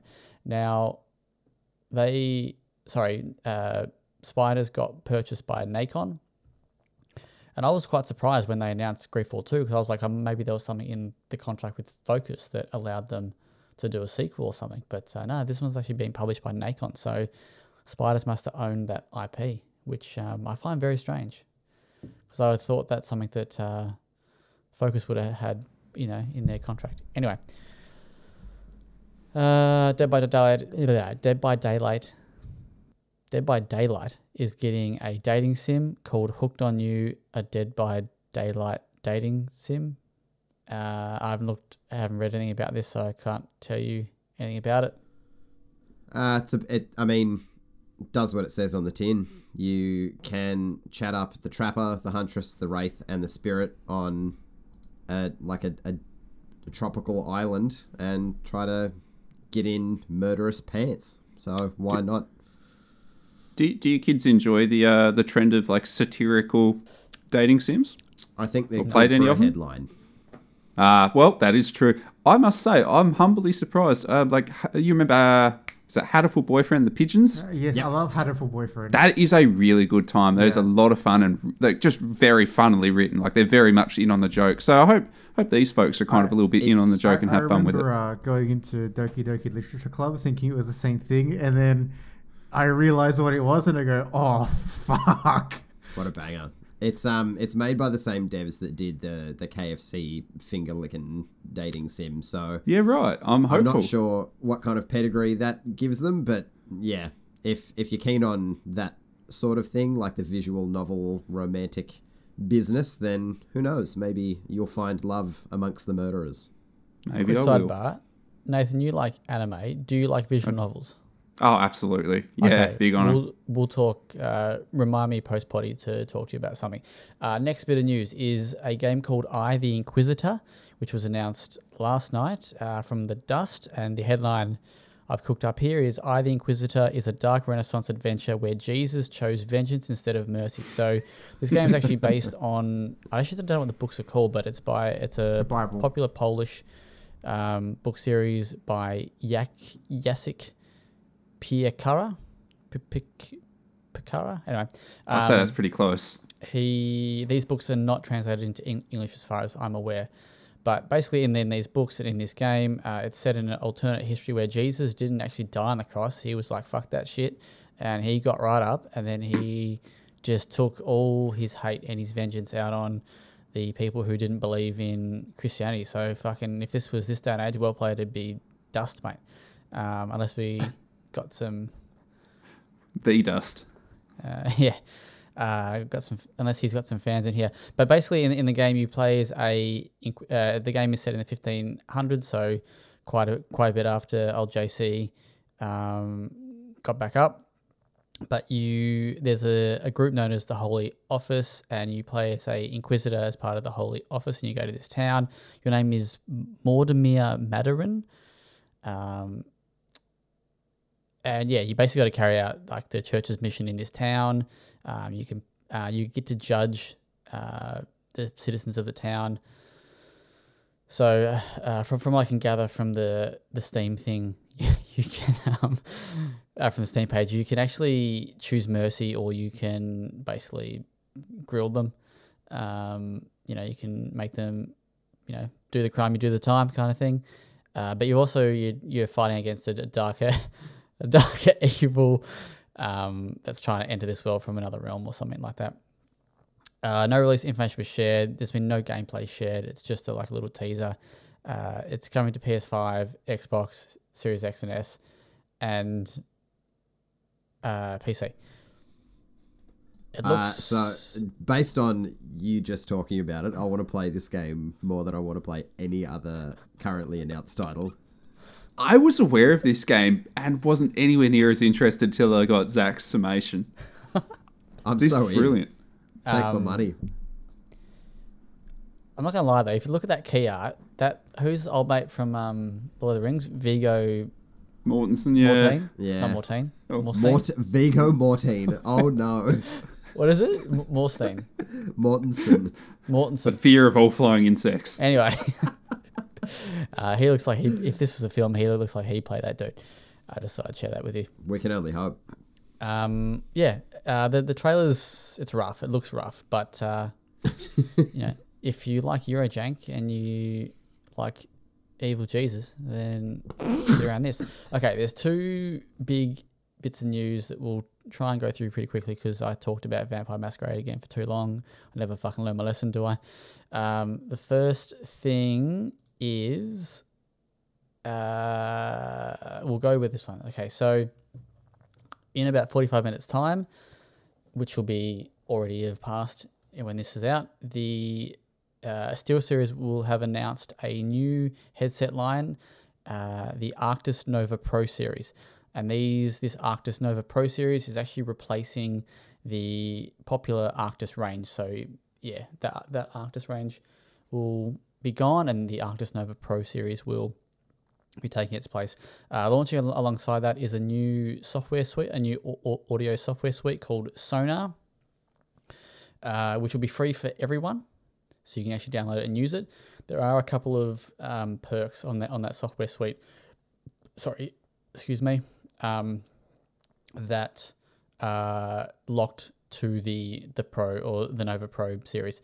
Um, the headsets are out now, so you can actually buy them now, but you can only buy them through SteelSeries' website at the moment. Uh, a retail presence is coming in a couple of months or within a couple of months. So there's two models that's going to be launching. There's the Nova Pro and the Nova Pro Wireless.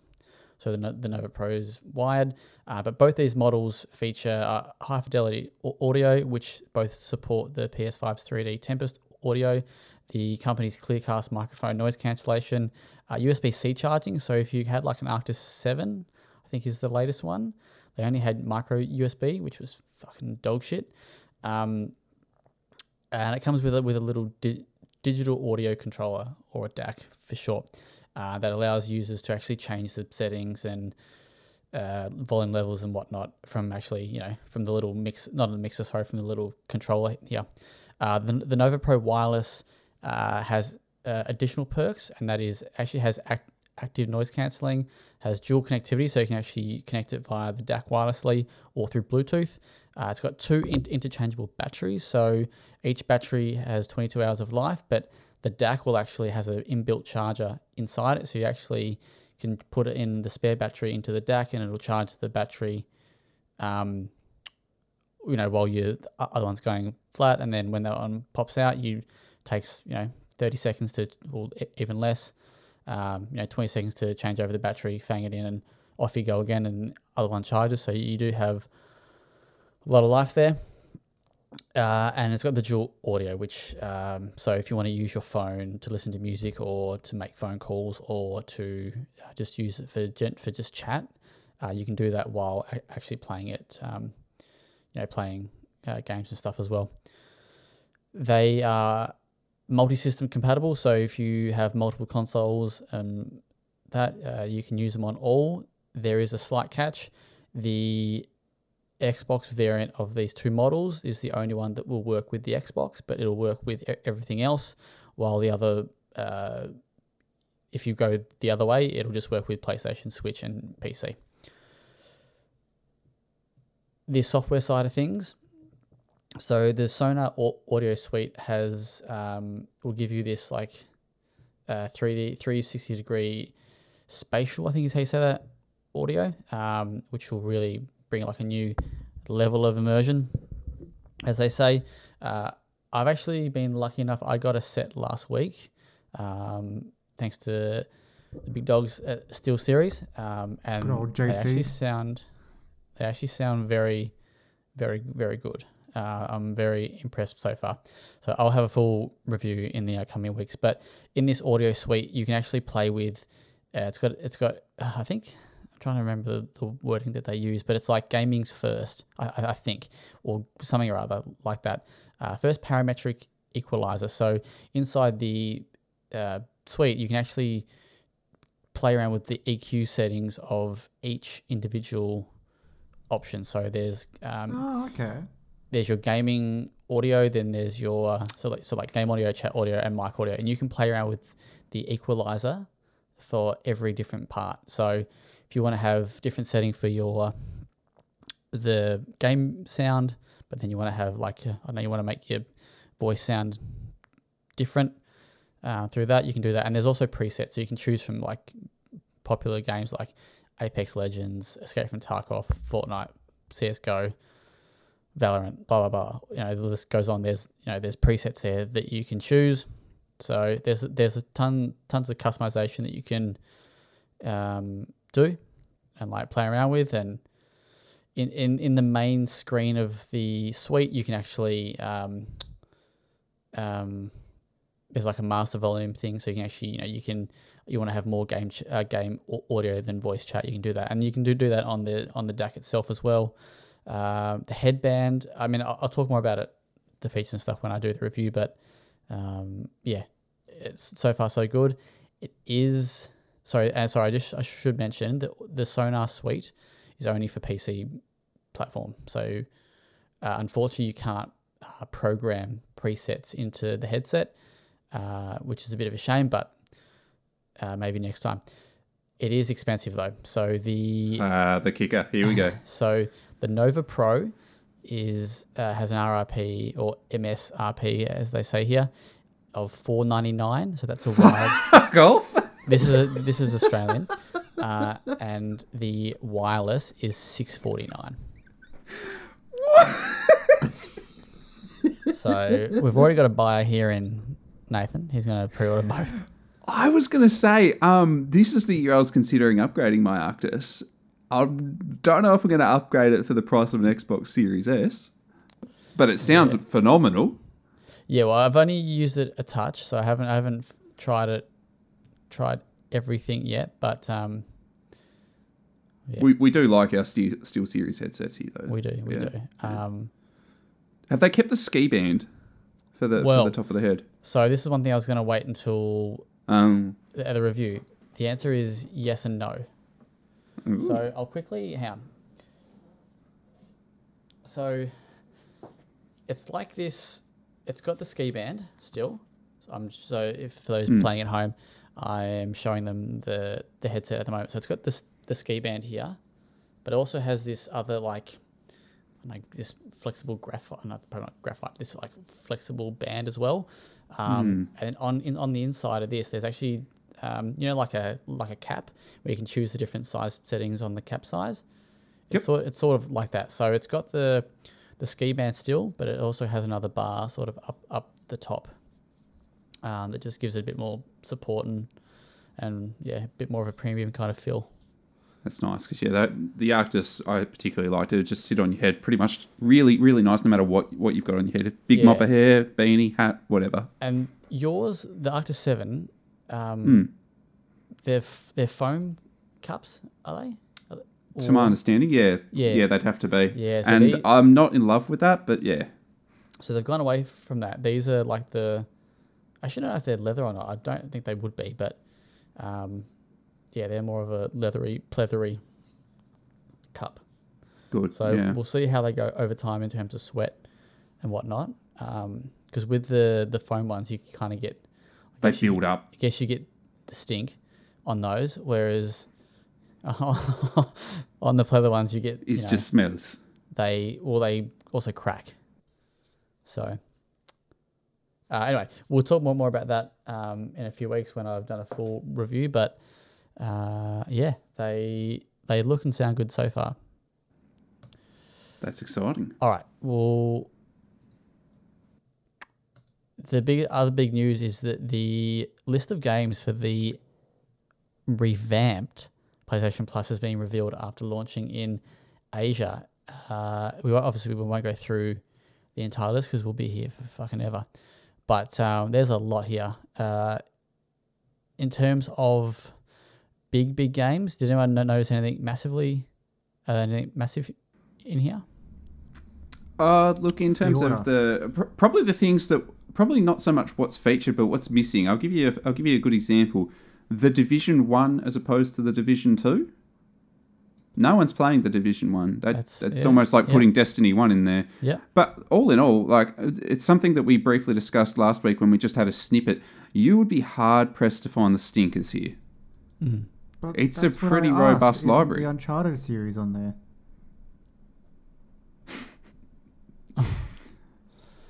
Um, Shut up. Come on, man. I did Come that on, just man. I did it just for Adam. Uh, yeah, like you're right. Like there's the crew and the crew too. It's like it's like surely. Oh, the council's on there, fuck's- baby. Nathan, you have no excuse to not play the council now. Right, you are. Hey, is there anything on that list that that you've looked at? You've gone, oh, that's actually something I really want to play. If I had this service, I'd probably give that a crack. That is a good question. I was going to ask the same one. The only thing from my scrolling, Returnal, I think is on there. Yeah, yeah. So. Well, yeah, it Re- is. Returnal's one, so that's definitely the first one. But there was a game I pledged a couple of years ago, and just seeing it on here has made me go, "Yep, I've really got to play this game." That's Kona. K O N A. Yeah. PS4. Okay. Yeah, PS5. Yeah, Um, I, I wasn't crazy about it, but I, I would be curious to know how you find it. Okay. And, ma- and maybe Kingdom Come Deliverance, but once again, like Yeah, it's do it. something I've I've got. But I, again, I pledged it. And Greedfall's on there, baby. So now you can play that as well. You got Greedfall and the Council. Um, yep, yep. Adam, anything that gets your buster I going? I spotted Soma, which has been a, a game that I've been putting off playing for whatever reason for the longest time. Um, but the one that instantly got me was the Obs- oh, Observer, because that came, that got like a, a PS5 launch uh, when the PS5 was still in its infancy, and obviously at that time there were bigger fish to fry. Uh, but I very much wanted to to play it just because of the the setting. Um, looks incredibly cool. I've heard that it's kind of nor here nor there, but I just want to give it a crack for myself. So those two were the ones that immediately stood out to me that I haven't played. There's plenty of stuff that I'll most likely go back to. Um, I've just spotted Deliver Us the Moon, which is another one that's been on my list for a little while. Um, but there's there's plenty of smaller titles that I've had my eye on, but couldn't justify a purchase because I've had other stuff going on. So maybe if they're there and they're, you know, it's just you hit download and you start playing. If a weekend rolls by and I have the time, I'll be far more likely to actually play them now, which is exciting. So there's one game on here that I don't know if I mentioned it on the potty when we talked about it uh, about what games we'd love to see. Fuck, I hate Beyond Two Souls. That game sucks. Anyway, Yeah, um, agreed. Beyond Two Souls. Yeah. in, in uh, it's called Intelligent Qube or Q Intelligent Qube. Has anyone ever played this game? It's a PS1 game. no. I haven't. I'm going to give it a look up. Hold on. I've never heard of it, so I'm gonna. I, I have a sneaking suspicion I might know what this is. I'm gonna have a quick. So I've also known this Yes. game as like Yeah, Ku- I do know what it is. Kurashi, Kurashi or something like like that. Karushi. Karushi, yeah. Um, I used to love this game on PS One, and I can't remember if it was one of the games that I it was on my list of games that, that I would love to see on it that I didn't say or that I did, did say. Anyway, it's coming, so I'm happy. Um, one last thing before we move on from this, because we're still off off topics. Fucking hell. Um, if you want any more proof that PlayStation is trying to just forget that the order was ever a fucking thing, It's, it is not even thrown in on this fucking service. And what about Cooler Yeah, World? harsh. There's no Cooler World either. That's the bigger one. Uh, sure. Um, you got your Syphon Filter. That, that was definitely one you mentioned. Yeah, it was. I, I, I would love to see Cool World, but yeah, I, I thought at the very least they would throw the order in on here. It's weird though because you still see it on like sizzle reels and stuff on the odd occasion for No, when don't, they're. man. Nah, nah. I nah, I swear to God, I've seen in the not so distant Tell you, I, past. I, I looked. I look. I scour every frame for Galahad's mustache. Mm. I don't know. I feel like it, it pops up every now and again. No, so I, but I agree. It's weird that it isn't at least included. Like very few people, I'd imagine, would seek it out. But I think it would be one of those See, games I that think that's where you're wrong a little bit. Okay, hang on. Be- Wait, let me finish what I was going to say. Okay, okay, okay. I think it would be one of those ones that after a little while of the service being out and people doing like I was going to do an, of a weekend, just be like, oh yeah, I remember hearing about this. I'll download it and give it a go. I can see it building a little bit of a cult following just from from that sort of thing. Maybe people not seeking it out, but kind of falling into it and then realizing that you know it isn't such a bad game after all. Two, Definitely a good way to give it a spin. two things. Even two things on that. First part, we kind of have the same take. I was just going to say that it's a game that's on this service, so people go, "Fuck it!" Like I'll try it now. Like it's Yeah. it's free, it's there. Yeah. I'll play it. And the second thing, it actually has quite a decent cult following. There's a lot of people that do like that game and would love to see a second one, but so apparently Sony don't give no fucks about. Can you send me an invite to your order Facebook group, man? Yeah. I want to see what you and the other the- 350 people have to say. Where's the subreddit, mate? I want to Dan, see. that's crazy that the Facebook group is more people than Babylon's Fall players. Um, Can't argue that one. All right, let's let's let's move on to off topics because we've been. This is going to be a juicy juicy episode.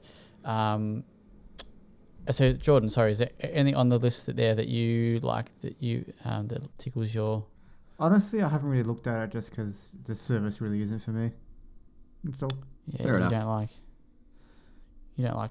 Do you have Game Pass? uh, I have it on and off. So I, I kind of buy it when I want to play things on it, but if I'm not playing anything on it, I just cancel it. Fair. Same. Makes sense.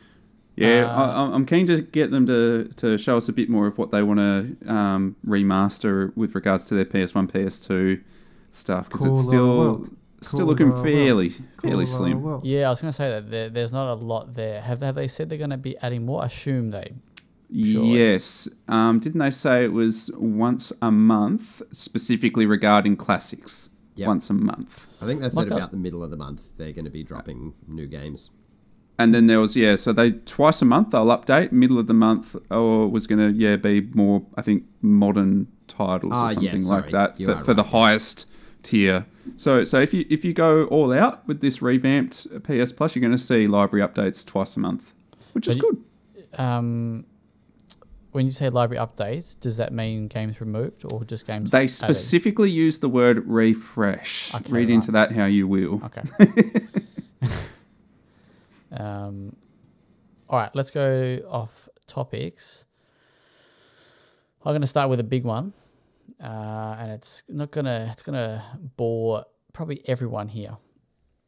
Uh, I find that hard to believe. the weekend was a very very sad time for me. My uh, EPL team, uh, which is the Premier League yeah, over in in England, my team was relegated from the uh, from the Premier League down to the second uh, division. And please tell us again what team this is. That is Burnley. Burnley. Can you, can you, Zach? Is there any way you can show us who your team is, like by something that maybe is inked onto your skin? Is there any any chance? Does of he have a Burnley tat? There you go. There's the, there's the top of it. That's Uh, hardcore. So if you've seen the Inbetweeners, you'll know who uh, Burnley are. But um, Yep. yeah, so Spot on. So going into Sunday night, so Monday morning. Um, so for context, on so the bottom three teams in the Premier League get relegated down below, and the top three teams come up. That that's um, so, and that's that funnels down through all the divisions, right? So that's how they kind of keep it a bit interesting. As of 37, so there's 38 games in a season. As of 37 games played, Burnley was in 17th, which is one spot above the relegation zone. So they were level on points with Leeds, but had a better goal difference. So essentially, their future was in their own hands. 1 a.m. comes around, I can't fucking sleep. You know, I've got hay fever's killing me, but I've just I'm nervous. I fucking I've got to work the next day, but I just couldn't sleep. Every like 10 or so minutes, I'm just checking the phone, like you know, two o'clock, two thirty, whatever. And they're fucking losing. And then I see that uh, the team that leads are playing, like they score, so they're drawing. And I'm like, this is like two forty in the morning. I'm I absolutely gone. Like my, and then I uh, yeah check check the scores in about another five or you know ten minutes or so, and the dream was over. The dream was done. So, No, it, it's been a, a long time since I've been very attentive of sports, but I do remember from when I used to watch the EPL that like the end of the season was the best because the teams that were at risk of relegation would play like crazy well because they didn't want to be relegated, yeah, and then the teams at the top because they knew they're at the top already would kind of just play like a daisically. Mhm. pretty Love much. that. Unfortunately for for Burnley, their first half was like they but like if you think I was nervous, like imagine like how they were feeling. And, and there's if you don't know about sports, like I'm, I'm sure you, but you've heard of the Premier League. There is big, big, huge money in being in the Premier League. Like, Is and it Burnley's a small town, Is so it still run by Barclays? Nah, nah, it's someone else now, I think. Um, but for context, this probably means more to Nathan than anybody. But Ballarat is bigger than the town of Burnley. So you imagine like a professional, like Yeah, yeah. s- like sporting club that is in like competing against teams like Man City who are like to just have billions and billions of cash versus a small little town team that's. And uh, she was a good fight. She was a good six years up there, but they've always, I mean, they've always been battling because they just don't have the money like everyone else. But came to an end. So um, I only know this from I think watching Ted Lasso. So the Premier League's where you want to be. Now they've Correct. been relegated. They've been shifted down a league. The god awful name that they're stuck with now in their league, if I remember correctly, is they're now in the Championship League. Is that right? It's just called the Championship, but yeah, I actually don't mind Yeah. that. Yeah, Which I always find funny because Championship and Premier both kind of, in my mind, have the same kind of reference. Yeah. It, it sounds better than what it is. The thing is, it's actually it's going to sound so. There's two leagues. So there's sorry, no. So there's multiple leagues, but there's two leagues, two main leagues. You've got the football league, which is your championship, your League One, and your League Two, and then you've actually got your Premier League, which is a separate league, se- separate entity in itself. If that makes sense. So the Premier League governs itself, whereas the football league actually governs like three different l- leagues. The rest. Well, no. Then there's then then you get to the conference, and you know, fur, fur, like further down you go. But yeah, the further down you go, the less money that you make. So anyway, Poor shit Adam. weekend. um, but Carlton won. So hey, fucking. Swings and roundabouts. No, well, see, the problem for Burnley is because they're such a small town, and they took out big, big loans to. They had like a takeover, like mid-year or like uh, last year, I think. Um, they took out big loans, and now they're fucked. So now there's going to be a big question mark over if they can actually contract good enough players to get back. Well, half their team's out the of Premier. contract, and all their good players they'll have to sell to pay this loan, and they'll sell because these players are good enough to play in the Premier League. Anyway, let's move on. Let's talk about films. That that tat's losing value. Sorry, man. Well, okay, it's just on the tat. So, the, so I fucking had the logo. This I love this logo. So I got I got it fucking tattooed, and then all of a sudden, two years later, they fucking changed the logo. It's an antique now, I, mate. I, Go I back to your tattoo artist. Hey, anything- bro, I need an update. I think if anything, that shows that you're a long-standing Burnley fan, Fucking bullshit. I rather. Oh, than vintage. rather than on the the uh, the bandwagon per se. fucking. Anyway, Because now's the time to get on the Burnley bandwagon. Exactly. Yeah. let's talk about um. Zach's trying so hard to shift the conversation. Let's talk something else. Uh, I don't want to quit the potty for the second time tonight. um. Yes, videos, movies, videos. I have a I have a very brief one because Nathan has disappointed me this week. Um, I last night I could not sleep, similar to, to you with your, your Burnley sweats. Um, so for whatever reason, I decided to watch Men in Black International because it's the first thing that I that popped up on my Netflix. I don't I don't know. I hot take didn't hate it. It's the worst Men in Black film Is that the one with Chris Hemsworth? and Emma Thompson. Yes, it is. But it copped so much flack when it originally came out. I didn't bother to watch it because I was like, I'm not even that big of a Men in Black fan. I'm just not going to bother. But as just like a, a popcorn film that you can pop on and not pay too much attention to, I actually didn't mind it. I thought it was okay. So what? Uh, gave you the I'll, I'll just write your injustice there. It's Tessa Thompson, Tessa the gorgeous Tessa Thompson. She is a wonder. Thank you, Nathan. And yeah, I uh, I didn't mind it. It's, is it because you had that thing where you go in with like dead to no expectations? Like ground Like- floor expectations. Mm, it helps, doesn't it? So, so Yeah, and it was it was definitely the, the the time and place as well. Like I didn't care what I was watching. I just wanted something to to just kind of blankly stare at the screen at, and eh, I don't know, man, it filled that role pretty well. But yeah, I don't think it it deserves quite as much hate as it probably got. So, so speaking Mm, of mm. movies that you don't really have to pay attention to, on the inverse of that, I watched uh, Everything Everywhere All at Once. Woo wee. That might be my favorite film in a, a long time. I really, really enjoyed it. nice. Yeah, it's uh, it's uh, quite the phenomenon, eh? Yeah, it's uh, you, it's big screen or small? big screen. Oh, yeah, yeah. Um, but yeah, it's uh, like the, the more I think about it, the more I love the movie because it's just it goes a mile a minute, which also means that it's very nuanced in your reflection of it. Uh, and it's it's really hard to talk about because if you give away its core conceit, you kind of just give away what the entire point of the movie is because it doesn't it Yeah. it it uh held its cards very close to its chest for most of the movie. It's a fun film, and the more fun you're going to have is going in as blind as possible. I Hmm. Think I saw a trailer, and that was it. The trailer was enough to go. I need to see this. Don't want to know nothing more. Yep. Yep. It's Yeah, and- that's that's where I'm at currently. I saw a trailer for it when um, Key and I went to watch. Oh, I can't even remember, but it came on before another film, and yeah, it, it piqued my interest. So it's one that I, I definitely need to get around. So with that glowing recommendation, Jordan, I might just have to do that. I. I, lo- I love to recommend to people. So the directors, not only did they do Swiss Army Man, which had Paul Dano, who was the Riddler, and um, Oh, Danny Rad. what's up?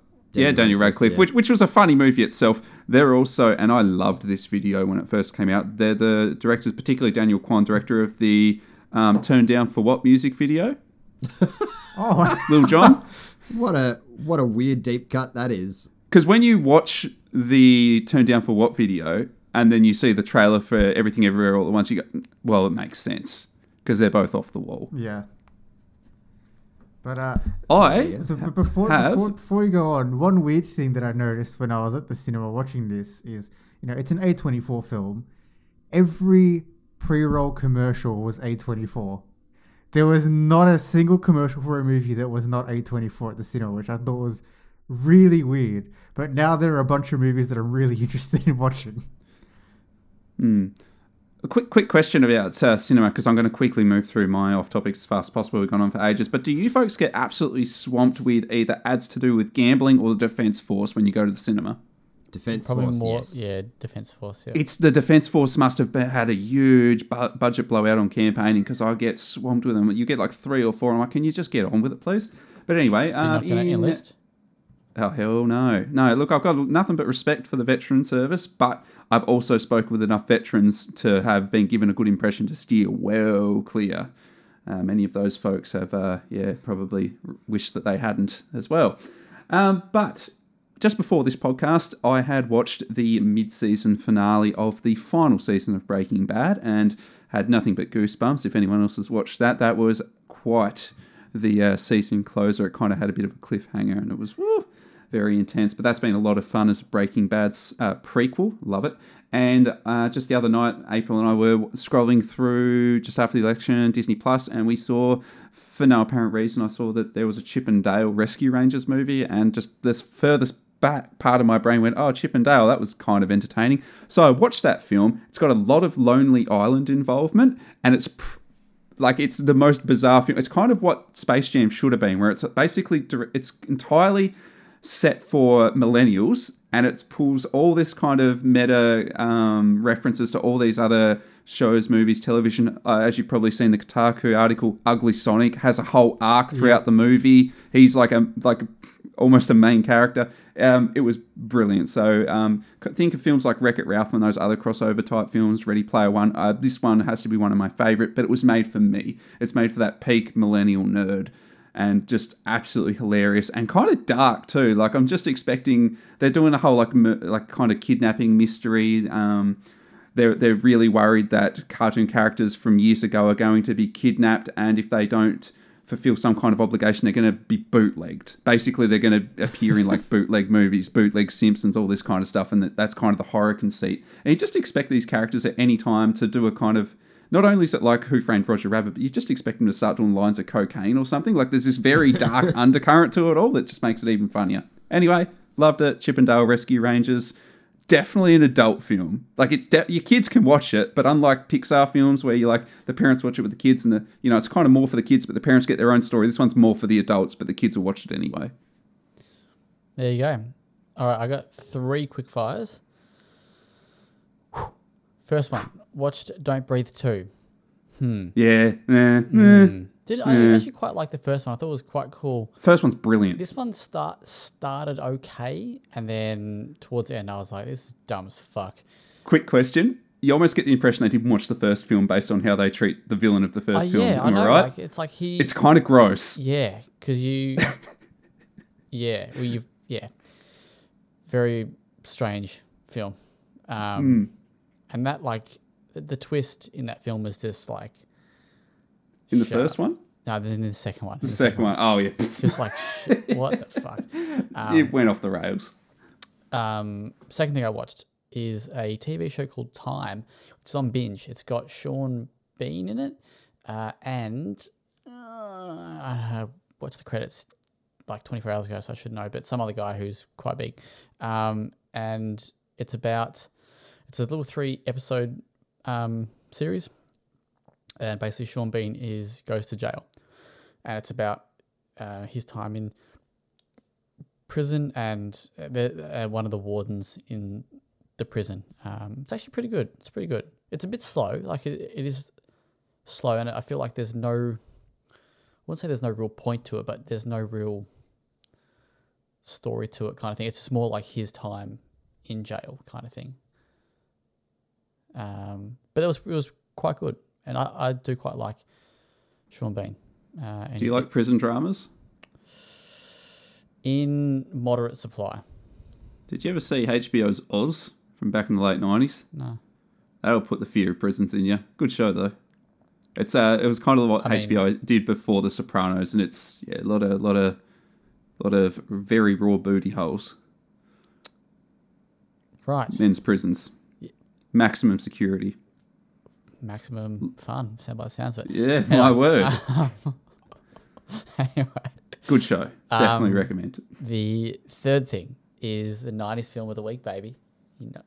Ah, here we go. So, as did anyone go? Here we go. Did anyone check out uh, Deep Rising? No, that I've, Avoided I've, it. I've hooked. I've hooked Buddy up with a copy, so he's. Uh, Oh, lucky buddy. hey, it's, it's actually if you hang on, on, let me let me find something. Do you have a copy just sitting on your desk? I expected you to just like, hang on, let me just read the synopsis for you. Nah, this copy is um a copy that's easily transferred between mates. Ah, yes, a disc. Uh, but Ben, Ben, who's a big listener of the show, Ben Smith, huge shout outs.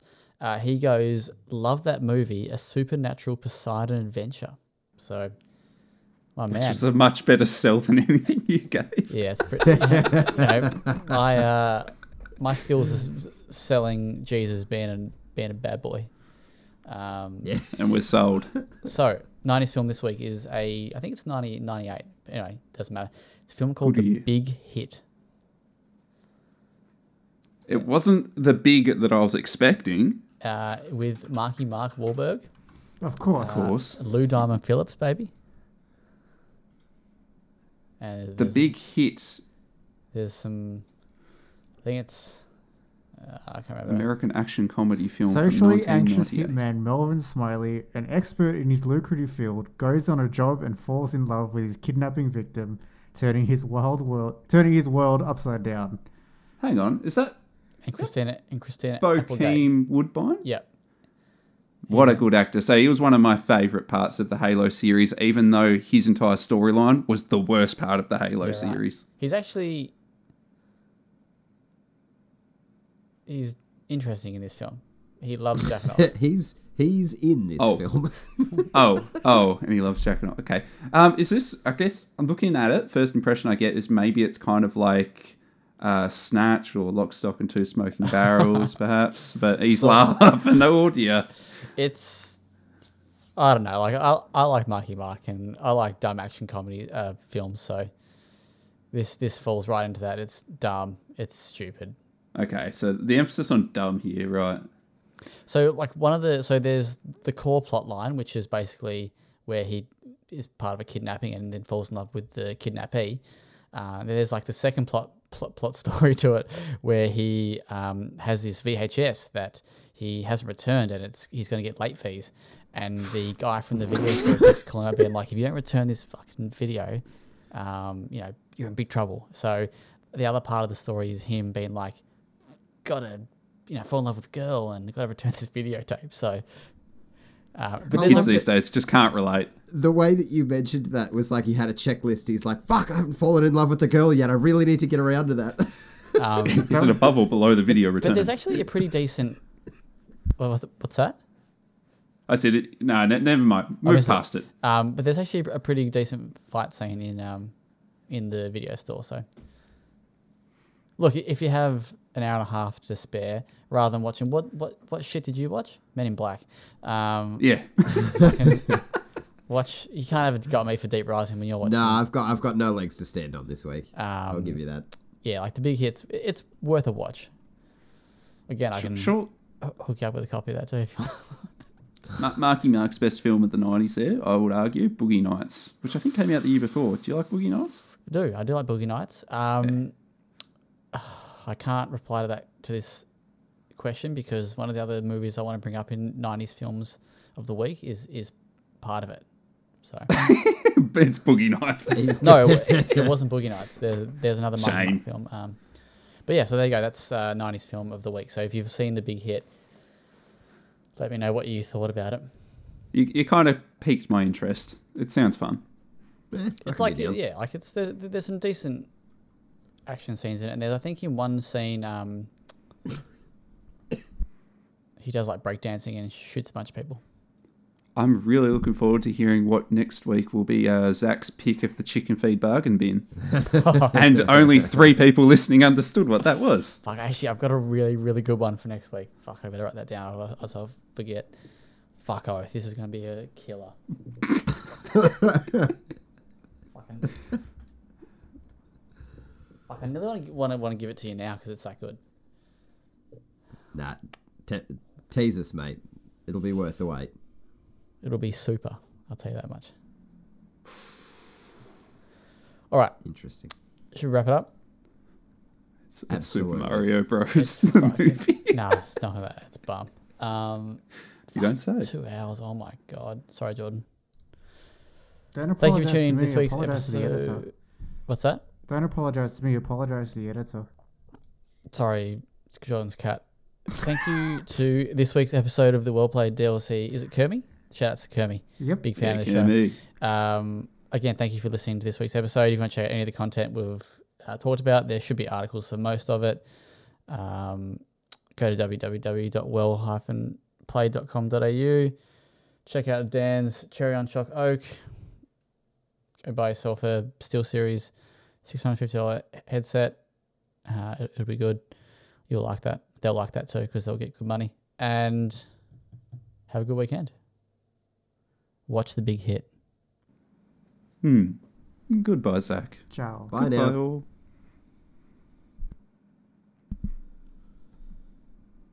650's fun.